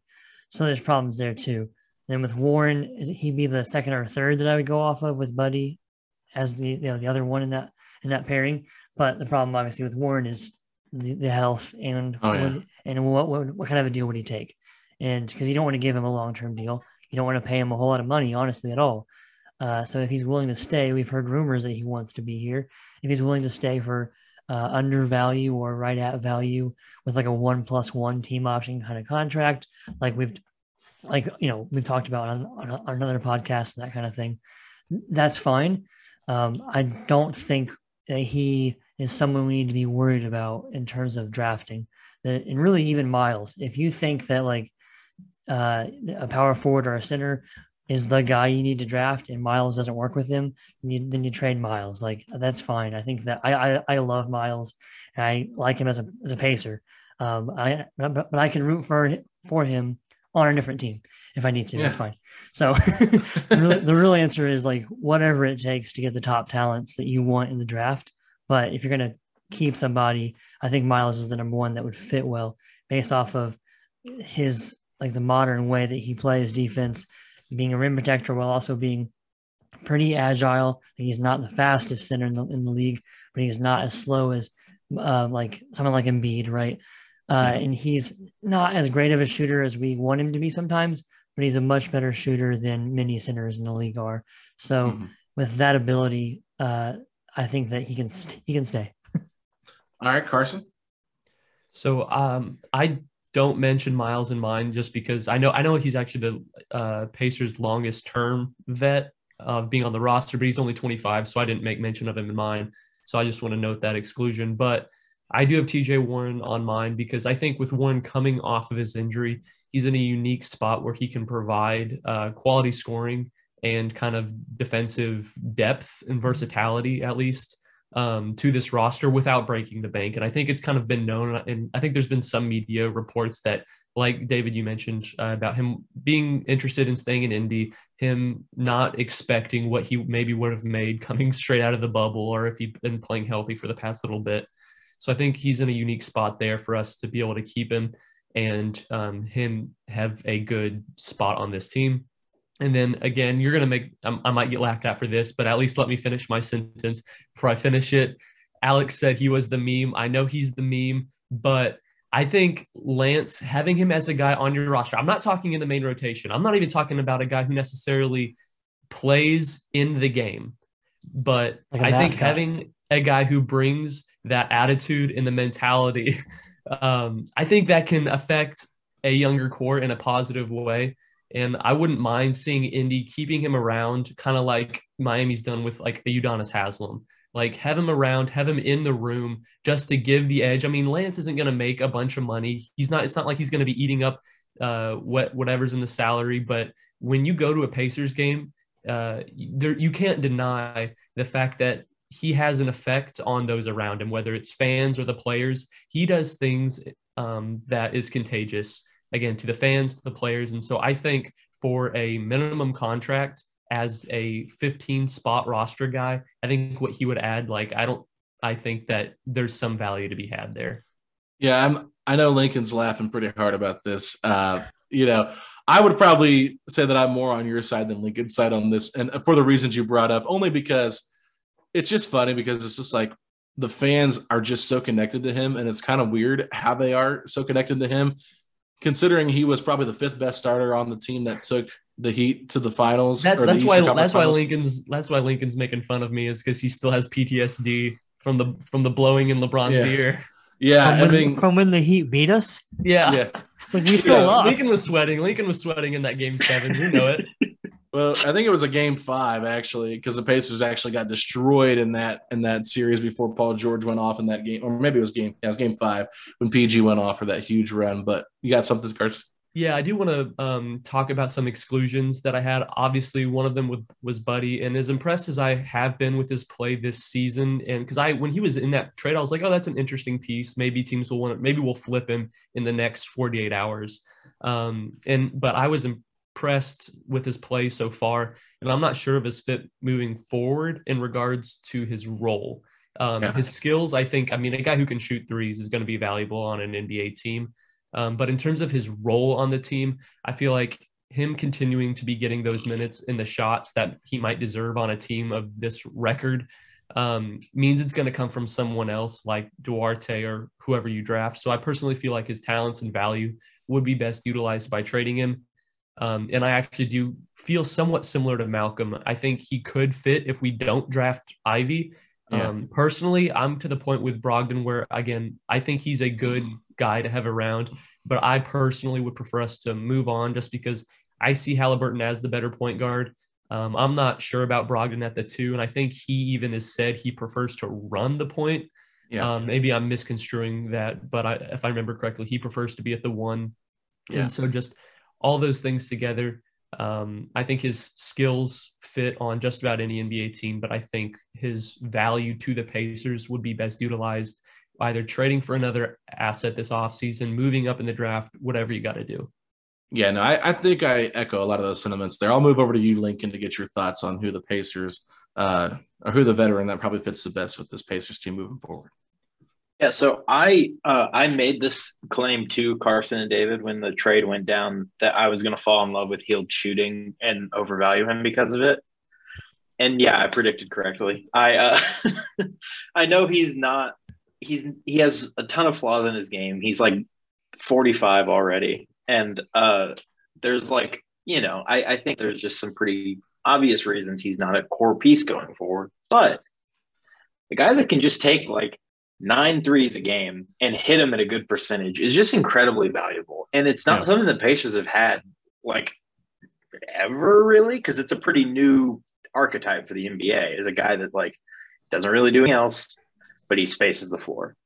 And I do think that like even some of the teams we've had in the past couple of years would have worked better with like a Hield on the floor. Like I think he could have made the Miles and Sabonis be able to score a lot more, which would have been like, you know, interesting to see. But because he really like if you look at his volume and efficiency, he's in like a pretty elite club. He's not just like a shooter. He's like actually elite. And I do think that if a stronger voice was in the locker room or Haliburton even feeling more empowered to do so could kind of get him in a role that would fit a little bit better, I think he could be super valuable for us in the next two years as we navigate this kind of rebuild. Uh, Malcolm, so I love Malcolm as like a guy more than a player, I think, because I've like I I've been to like I think I've been to like 30 Pacer games in the past couple seasons, and I moved to Dallas or last like right when the pandemic kicked off. So I basically went to 30 games in those two seasons, and so like I really watched a lot of Pacers, and Malcolm was a guy that like I was so excited when the Pacers got him because he's like I was like, oh, he's the perfect. I I thought about him how I feel about Haliburton now, where I'm like, he's a lead guard, he's efficient, he's a good passer. But I kind of feel that Haliburton is better about all of those things. So I don't necessarily view him as a piece I want on the Pacers past the next two years. I'm, I'm not saying we need to rush to trade him, but I think there's a good chance that we could get really good value at some point next season before the deadline, probably. And I think that's maybe when we should explore it. And if if it's you know if some combination of assets involving him gets us Jaden Ivey, I like I'm gonna break the button that says yes. I'm smashing that so hard. Yeah, but, no, that's interesting. Yeah, because go ahead. Or I was just gonna and Miles, Miles is like I just love Miles. Uh, he's the only uh, Pacers player I currently have a jersey of. I think he's a fascinating guy. He came so raw to the Pacers and genuinely put in the work and transformed his body. And he's one of the best defenders in the NBA now and like top five protector. And I think that that, if used correctly, could give us such a high defensive floor. And speaking of those teams that are uh, rebuilding and the model we should go off of, a lot of them have those centers that just, when they're on the floor, your defense is good, regardless of who else is with him. Mm-hmm. I think Miles is a guy that could give us that. Yeah, no, and I, and I agree with that too. You know, I've I've said for a while now that I think Miles makes a lot more sense to keep long term with this group because who else are you going to get out there that can do what he does? Obviously, you know, I was more Sabonis and Turner, but at the same time, if you trade one, you got to give the, another. You got to give the guy you keep a chance to just be that solo guy. The only thing I would say that I'm a little bit concerned with Miles is that he has continuously had foot injuries. Um, I, I did the, the numbers on it. If he misses the rest of the season, which I think is more than likely going to happen, he will have missed 42% of the games played over the last two seasons. So that has to be a bit concerning. And not to mention that he's been in trade rumors probably for the last three years with the Pacers looking to move off of him. So knowing that he's up for an extension, are are the Pacers really invested in him long term? I think we're going to find out that answer this offseason if he's extended or not. But I do think that he, of all the veterans, makes the most sense. You know, you made a great case for Buddy Hield probably being number two. Uh, I don't know if he was number one on yours, but I mean, Buddy Hield is a guy that has fit Rick Carlisle's system so well. Um, even when he's had some poor shooting nights, he still has done some things well. Obviously, defensively, he's not there. I don't think he ever will be. But, you know, like you said, he's an offensive microwave. And um, I would prefer him off the bench as a, as a guy like that. But I've also heard that he prefers starting. It just like mentally does something for him. So how does he accept that role? I mean, I think there's a lot of questions here moving forward, um, and really it all depends on who they draft. So let's uh, move on to the young players on this roster. Now you can't keep everybody here on on the young roster, but um, I'll start with you here first, Carson. Um, what young player do you think fits the best next to a Haliburton type of player? I should put that uh, obviously, as we're talking about him being the franchise player, would not expect us to all pick Haliburton here. So, like, uh, what what young player or players do you like that fit in with this team?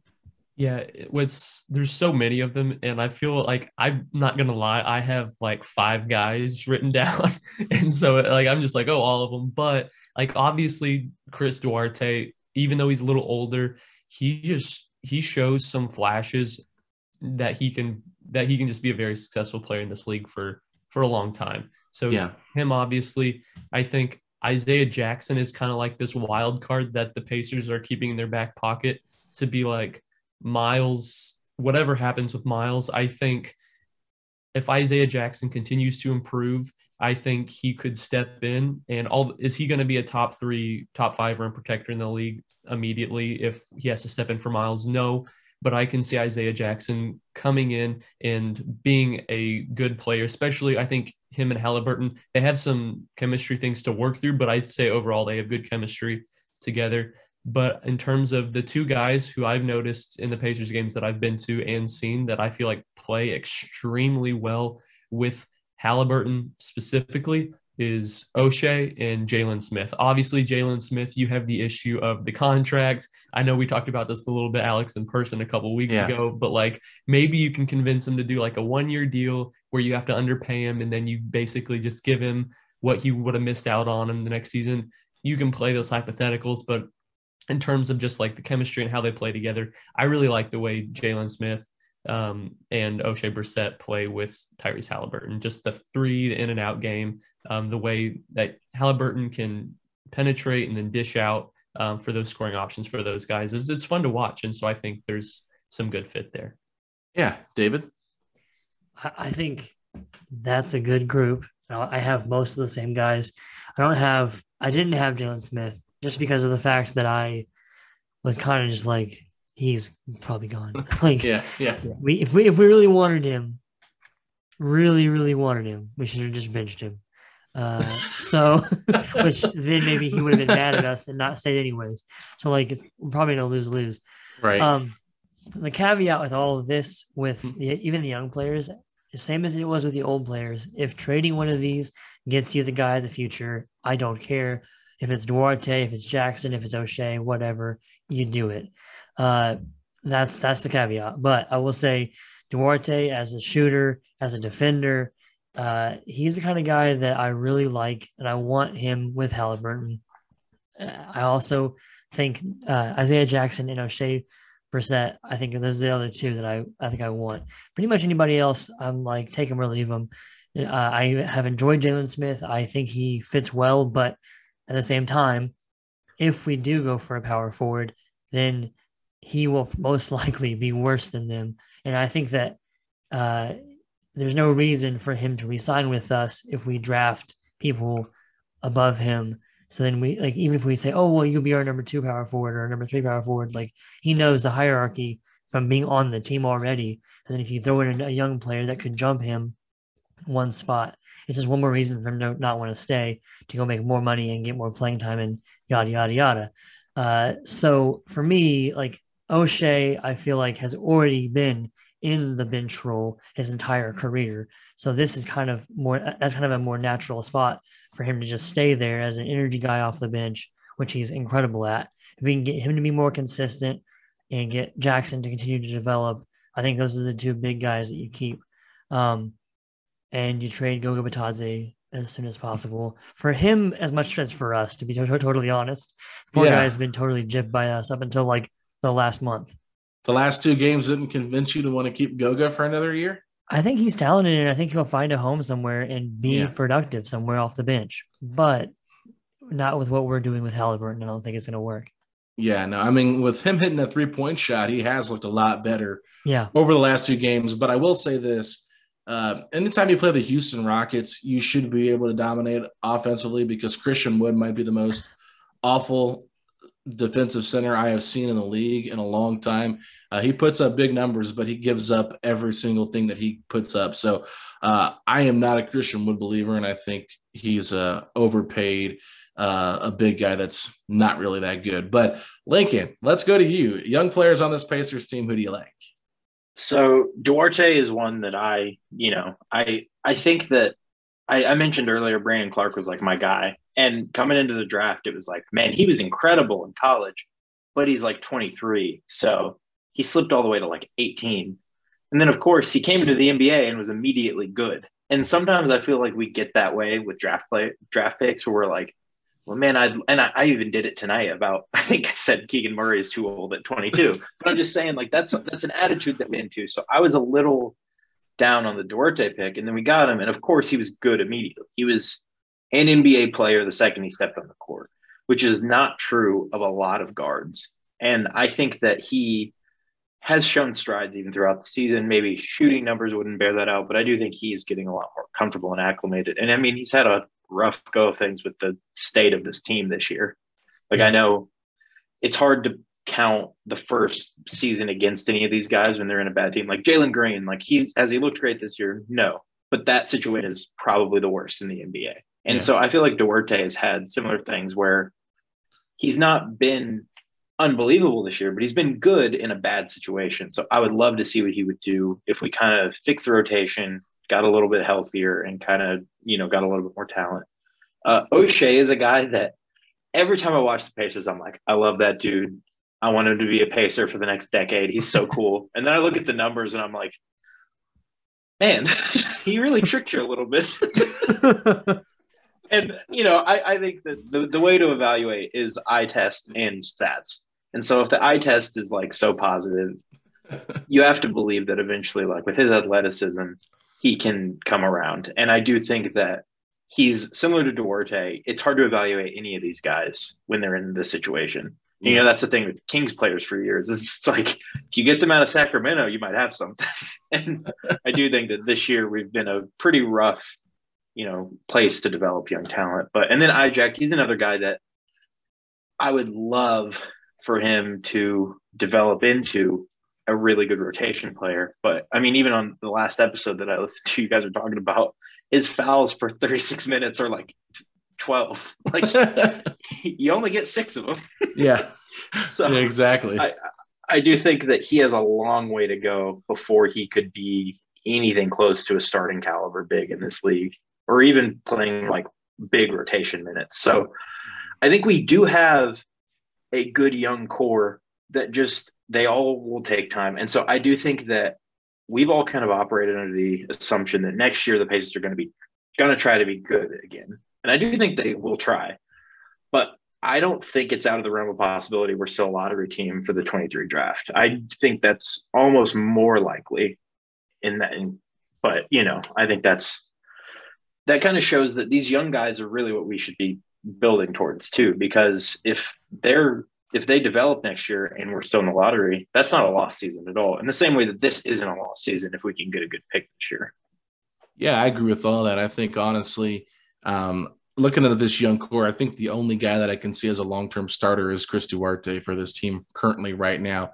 Um, Isaiah Jackson, I mean, he's only 19, 20 years old. So obviously he could maybe grow into that over the next three to four years. I, I've seen enough of Oshae where I feel like, like you said, Lincoln, um, he shows a lot of bright spots, but then sometimes you're just like, where is he at? Um, what are these statistics? I think he's more of a, of a role player, but he is definitely a vibe. Oshae Brissett is a vibe for sure. Uh, super cool dude, and I enjoy rooting for him. And we actually had a fan of the week on a couple weeks ago and said that Oshae was their favorite player of the uh, player on the team, which is just different to hear because you're like, okay, you're thinking like, oh, Tyrese or, or Chris Duarte, or before we traded Sabonis, like Miles or Domas, but no, it's like Oshae. And uh, you know, it's just I'm okay. Hope I'm I'm all for it. Like let's let's find some weird guys to cheer for. Um, a name that I don't really think any of you guys brought up was Terry Taylor, and this is a guy on a two way contract that has had some really big games. I think he had like I think he had 16 rebounds against 24 and 16 against the Magic one game. Um, obviously, he cannot shoot the ball, which is his biggest concern, and he's incredibly undersized, but he does rebound the ball well. So uh, that's a name that I wouldn't be mad if they kept. I feel like he's worthy of a rotation spot um, with the current roster as it is. Not saying moving forward if I'm trying to build a championship level team, but uh, he's good enough to be on my roster with just the way he plays and hustles. But um, does anybody else have anything else they want to add in here? If you do, just raise your hand and I'll call on you. Uh, if not, we can move forward. okay, nobody nobody has anything else to add. So let's move on to the last one here. Uh, I know we've been a little bit lengthy, but you know, four people talking, that's what's going to happen. So uh, we're just trying to give you guys the content because I did not put as many episodes out the previous week. But uh, let's start with Lincoln here. What realistic players in the league would you like the Pacers to inquire about this offseason? So this is one that I kind of had a hard. So when you talk about inquire, do you mean through free agency or dra- or trades? Because either either way works. Okay because I was trying to look at this free agent class, and it, it's funny when you look at this Pacers team, all these guys we named, you're basic with when you include the three picks we have this year, you're basically at 11, 12 guys that you want on the team before we hit free agency.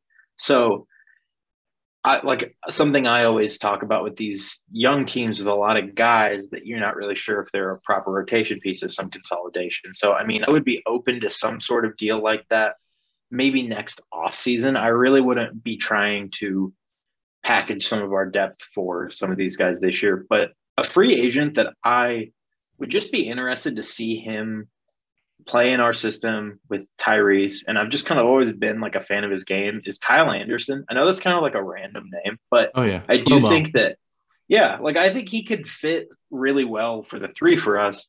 Obviously, TJ Warren. I don't think I've said his name yet, TJ Warren, but uh it's you know we haven't had a lot of reason to say his name the last couple of years, but uh, I do think that Kyle Anderson could kind of be something we haven't had the last couple of years with him out is just like a reliable three and D three that's a little bit. Uh, you know, he he runs their offense a little bit because he's a little bit. You know, we we he's nicknamed slow mo because he does have like off pace, uh, which would be really interesting to have him out there with a Haliburton. But that that was the only name that I really came up with free agent wise. Mm-hmm. Trades, I'm always bad at fake trades because it's really hard to like turn off my brain of like, well, this wouldn't happen. So I'm like, like I didn't even think about Haliburton to the Pacers because you know there's no way that they'd give us Haliburton. right. So I don't know. Maybe if you guys have some better trades, maybe I could, you know, think of some. But I I couldn't really come up with any uh, trades that I would think of. All right, Carson, I see you over there. You got something to say, don't you? So, in terms of just like players um, that I think again that are at least worth like asking about because you never know. Sometimes you can ask, and again, like the Haliburton thing, like you, they got the Pacers got something they didn't expect they were going to get. Sometimes the asking price is just a lot lower than what you would think it would be. Um, and I've mentioned Phoenix a million times, and you mentioned Mikal Bridges earlier, and I think he would be totally off the table. So I didn't even bother with him. I didn't. I almost felt like he wasn't realistic. But yeah, I don't think so either. so, but but I took a step back and I think and I really like Cameron Johnson. Yeah, um, yeah. I think he offers a similar. He's not as athletic, obviously, um, but he has the size and can play the defense. Is a phenomenal shooter. Like if you just look at like his shooting splits, I mean the dude's shooting like 48% from the field, 45% from three this year, 87%. So he's like 45, 45, and 85. Like that like dancing around those numbers like that is insane um, as a three point threat. And then uh, two other guys, both of them are in um, are in Charlotte. I think that the Hornets are in a unique spot where I don't necessarily know if I see the point in them keeping both Miles Bridges and PJ Washington for the foreseeable future moving forward and not moving either of those. I think them as a team, I think it would make sense to maybe move. Probably PJ Washington is the more um, likely player of the two to be traded.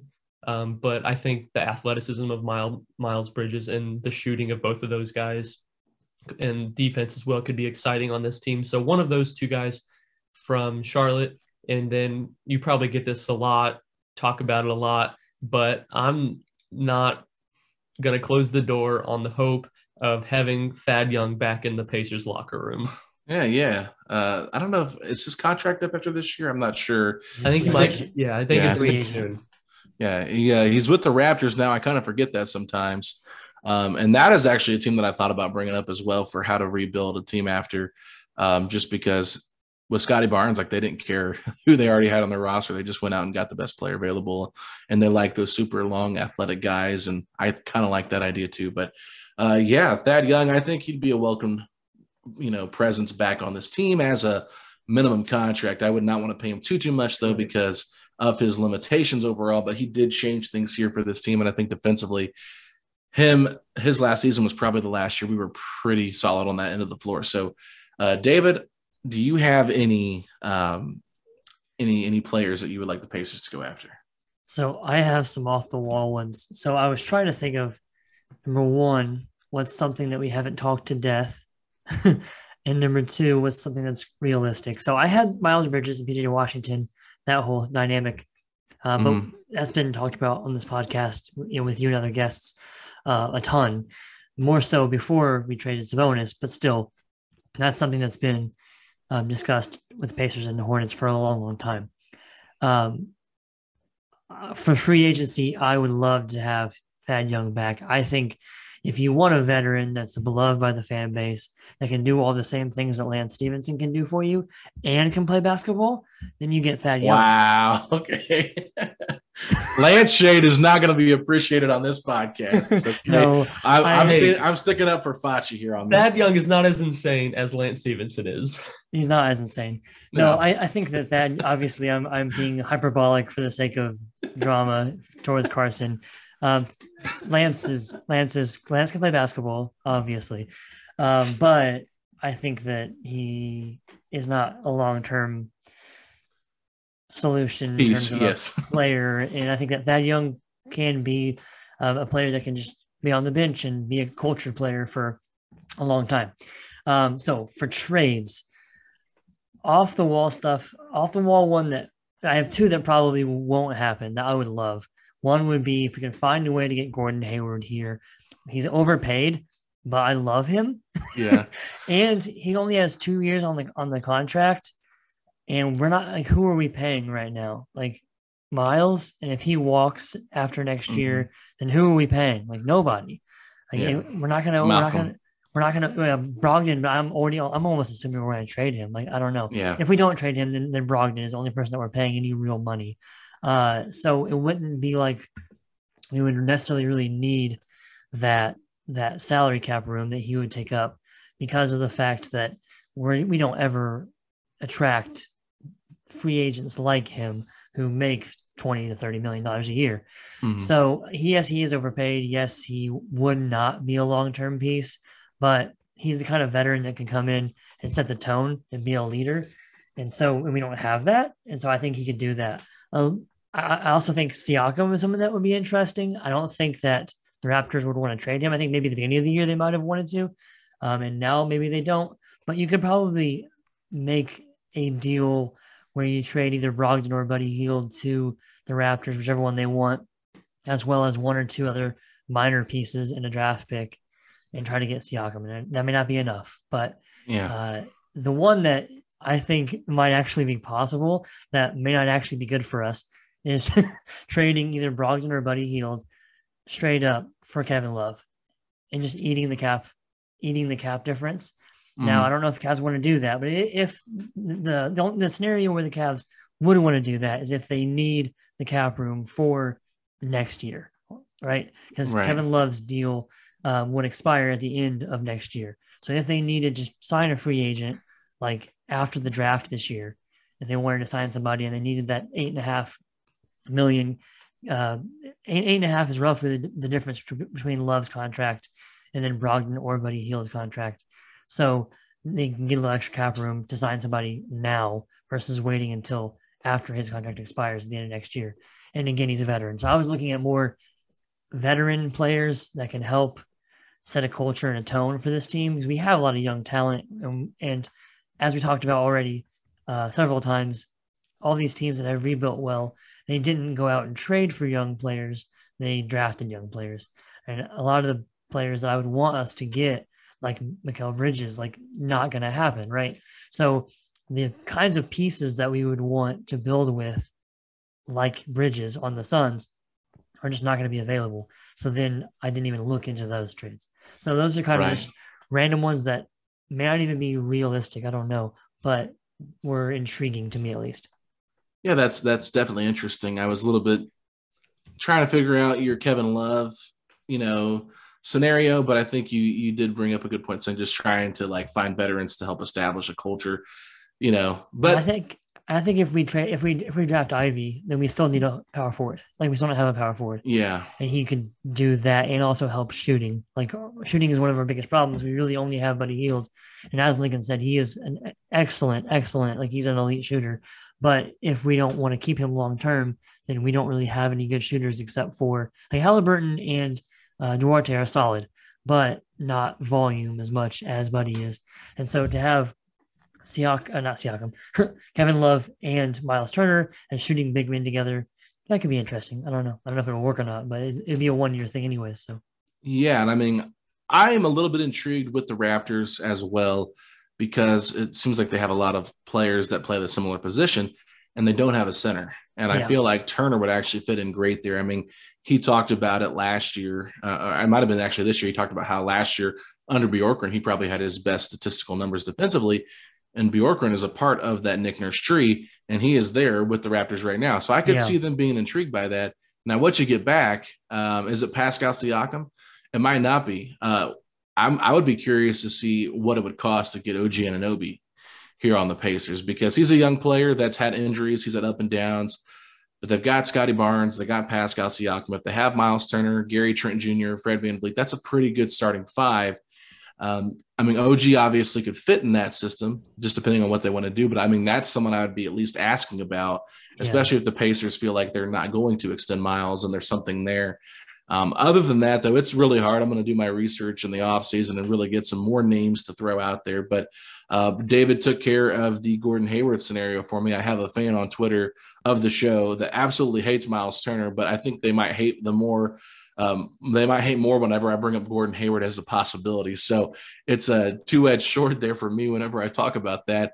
Um, and obviously, Carson threw out my guy, PJ Washington. Um, he does seem like a guy that could make a lot of sense there for the Pacers especially if uh, they do extend Miles Bridges to a huge contract. Are they going to have the money to pay PJ Washington? Um, the Pacers probably would have that money because you know Haliburton's under his rookie contract, Duarte, Isaiah Jackson, all those guys, and just depending what they can do. So I mean, there's clearly a lot of different names you could throw out there. Um, I'm still kind of intrigued by the idea of DeAndre Ayton if the Suns decide they want to move on from him could you do a Miles Turner plus something in a sign and trade package? I mean, I think that could be really intriguing for the Pacers because while Chris Paul's been out, we've seen DeAndre Ayton.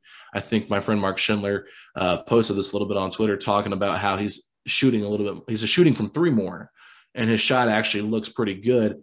And uh, I asked Mark, I was like, "Do you think that Ayton could actually establish a three point shot?" He's like, "Almost definitely." So if Ayton could establish that, because that's one of my biggest concerns is he does not shoot from there at all. And in today's NBA, you really need your center to do that. If he's able to knock him down, you know, the only concern is do you want to pay a center a max contract?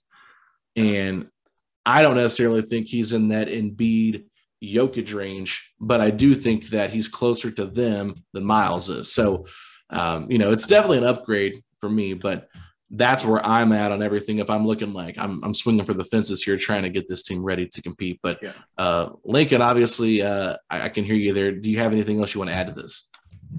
I, I was going almost brought up the Ayton piece, and I do think, and maybe this is just the the you know small market side of it, but I do think that I don't know. I mean, he would be our best player immediately, I would say, and it's very rare that you can get a guy like that. And it, again, this is all hypothetical. Phoenix would have to pretty seriously lowball him for him to leave, I think. But if we were to offer him even a max, depending on how this draft goes, if you've got Ayton, you've got Haliburton, and you've got whoever this, you know, we get in this draft, that's a core that you can really build around and build around really quickly because Haliburton and they're already really good NBA players. And I mean, that like Carson's been saying it all night. The Chris Paul like Haliburton comparison, I do think that Ayton would still thrive here. I do think that he needs a lead guard that is an initiator for him to thrive, but I think he could do that here.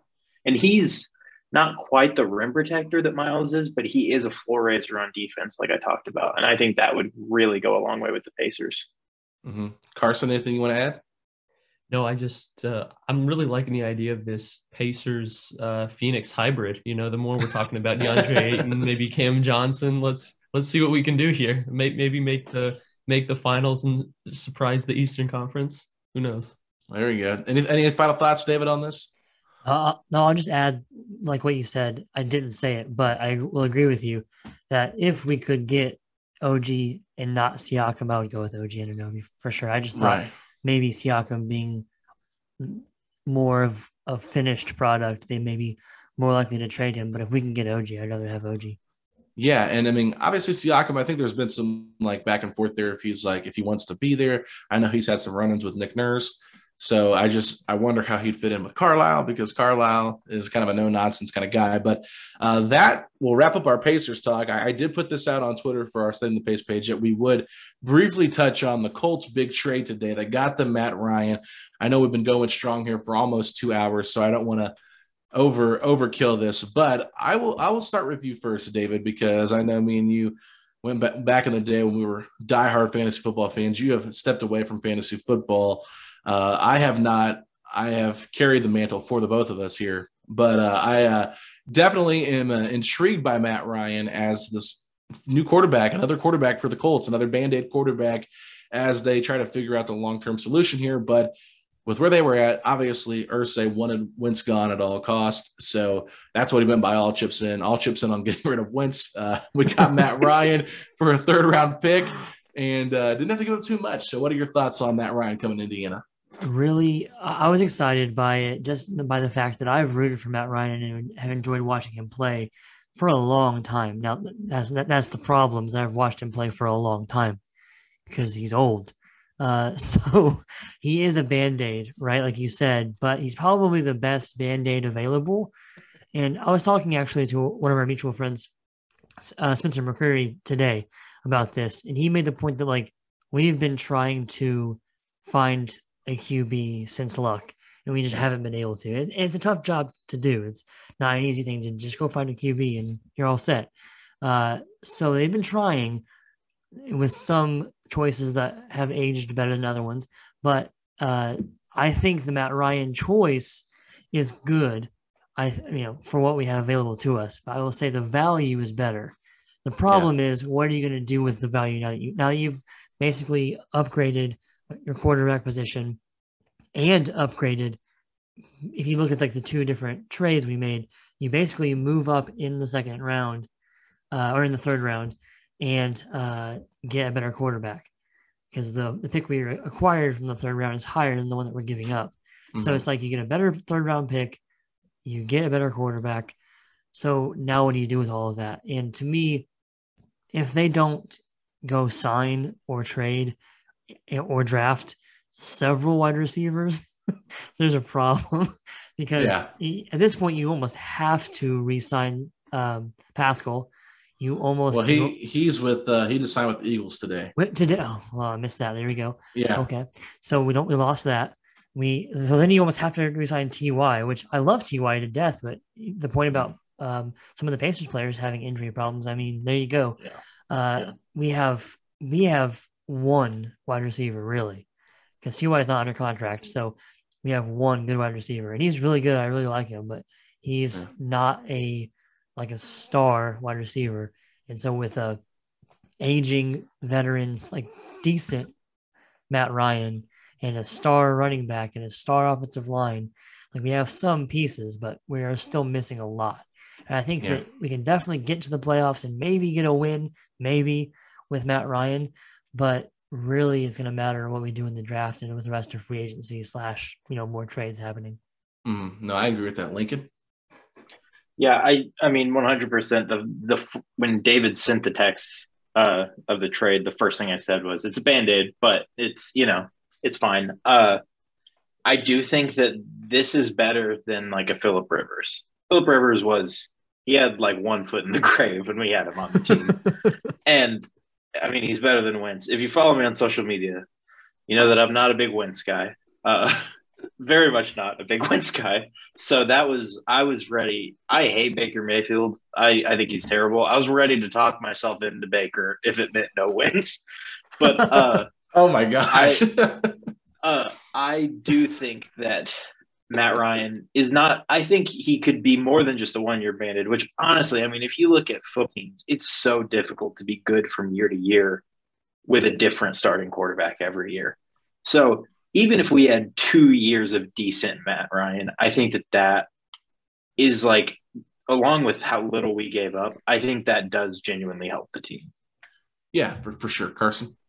I think I'm kind of viewing the the change towards um, Matt Ryan as almost the inverse of what Carson Wentz was. Because Carson Wentz, it was like you traded Carson Wentz, traded for Carson Wentz for the idea that of what he could become and for him to get back to a place where he once was. And with Matt Ryan, you're more so trading for like the here, the now. You're not trading for the future. You're getting a guy who you know generally where he's at. You can pretty much trust him. You're not really playing these hypothetical games of is he our quarterback of the future? You know Matt Ryan's not the quarterback of the future.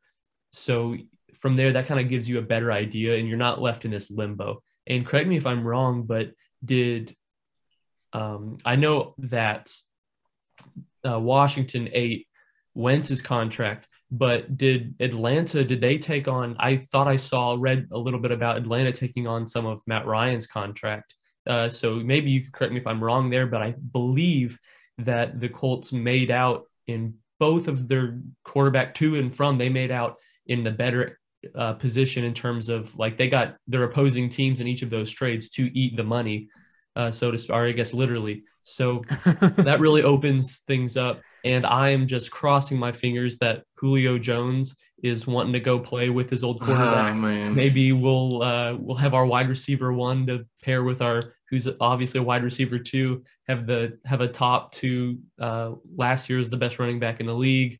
Um, so I'm I think it's exciting. Maybe like if we could go out and spend big money on just like some big names like on offense, like Julio Jones, go on the defensive side, spend some uh, big money on um, uh, and I'm blanking on his name, the honey honey badger from Kansas City, Mathieu. Mathieu Tyrann Tyrann Mathieu. Yeah, yeah, Yeah. Yeah. So like if we could uh, uh, sign some big checks uh, for Julio Jones and Tyrann Mathieu, that would have me really excited moving forward.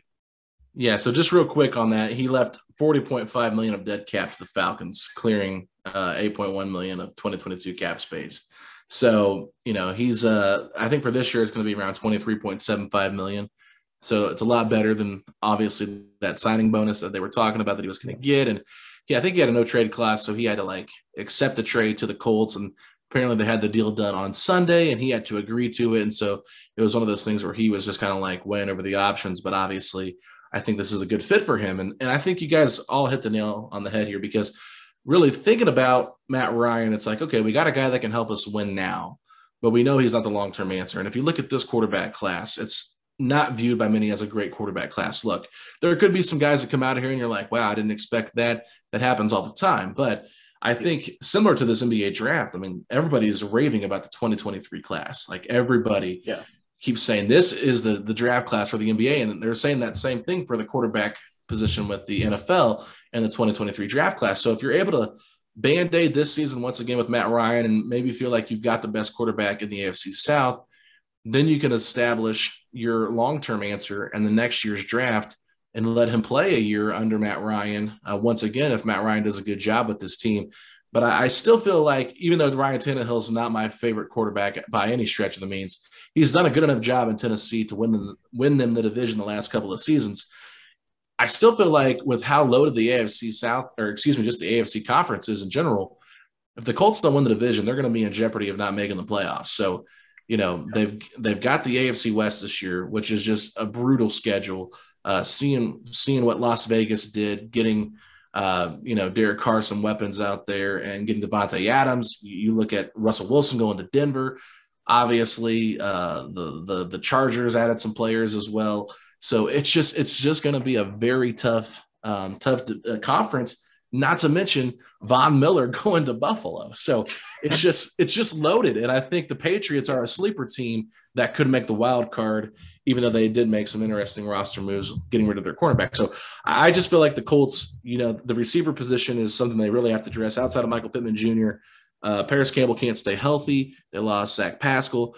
Uh, T.Y. Hilton, I'm not even sure if he's officially said he's not retiring yet or not. So we still have that. Jack Doyle is retired. They've only got Mo Alie-Cox at tight end. They don't have a left tackle. Uh, and trading Rock Ya-Sin, now they have cornerback depth they have to, to fill. So um, obviously, there's a lot of question marks here still moving forward. I think they can compete with Tennessee, though, for the division. But Tennessee being able to get Robert Woods with a sixth round pick next year is just ridiculous. You know, uh, it's like how how do you get a, a, guy that was that good for the Rams for just a six round pick?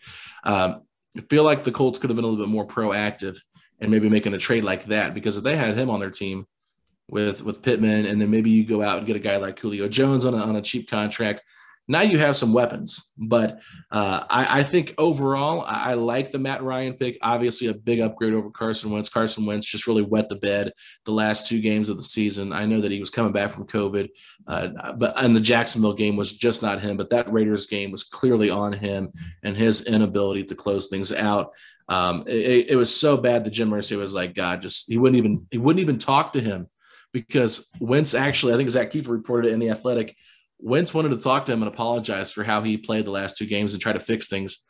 And Irsay was like, nah, I'm good. You're gone. So uh, the writing was on the wall. And, and, for me, I'm just excited to see uh, how they go about trying to compete in the AFC South. But uh, they still have not answered the long term quarterback uh, situation. But I think that they've done a good enough job of, of masking it for one more year. So, uh, Lincoln, do you have any other final thoughts on this?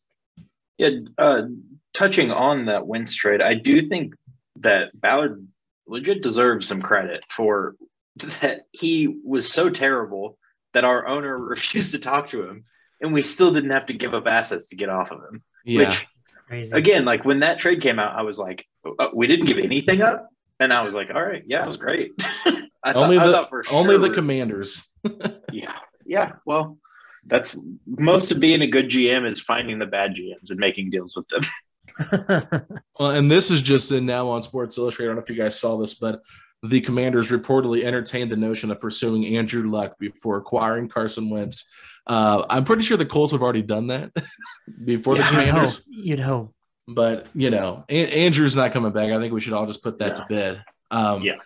but yeah, that I mean, that was just a crazy thing. Like, I think Jimmy G would have been a better option for Washington than Carson Wentz, and by by taking all that money too, like you said, Carson, like just taking that cap hit, and then us making the the the, the Falcons take that cap hit. Like the Colts have really done a good job saving money, but at the same time, you you can give Ballard all that praise, but he should have just traded for Matthew Stafford last year instead of Carson Wentz, and this team could have possibly, I'm not saying win the Super Bowl, but they could have at least maybe won one or two games because I just feel like Matthew Stafford was just underrated out there in Detroit. But uh, obviously, the Rams had a star-studded roster. So, Yeah, for sure. um, any any final thoughts you want to add to this, David? No, I mean it's just the same old stuff. Like you can give Ballard credit for saving us money here and there, but like at some point we have to do something with the money and, and with the picks and make use out of it. Uh, if the plan next year is to just draft talented wide receivers and try to fill in some of the holes with draft player, you know, draft picks, and then tank more or less for next year to try to get a get a QB, okay, Mhm. that's fine. Um, if that's the case, I don't know why you need to even make a make a trade for Matt Ryan. Um, so I don't think that's actually the case. But you know, they just need to find ways to after they've made these good moves to save money here uh, and to you know gain assets in different trades. Now do do do something with that, please. Yeah, Carson.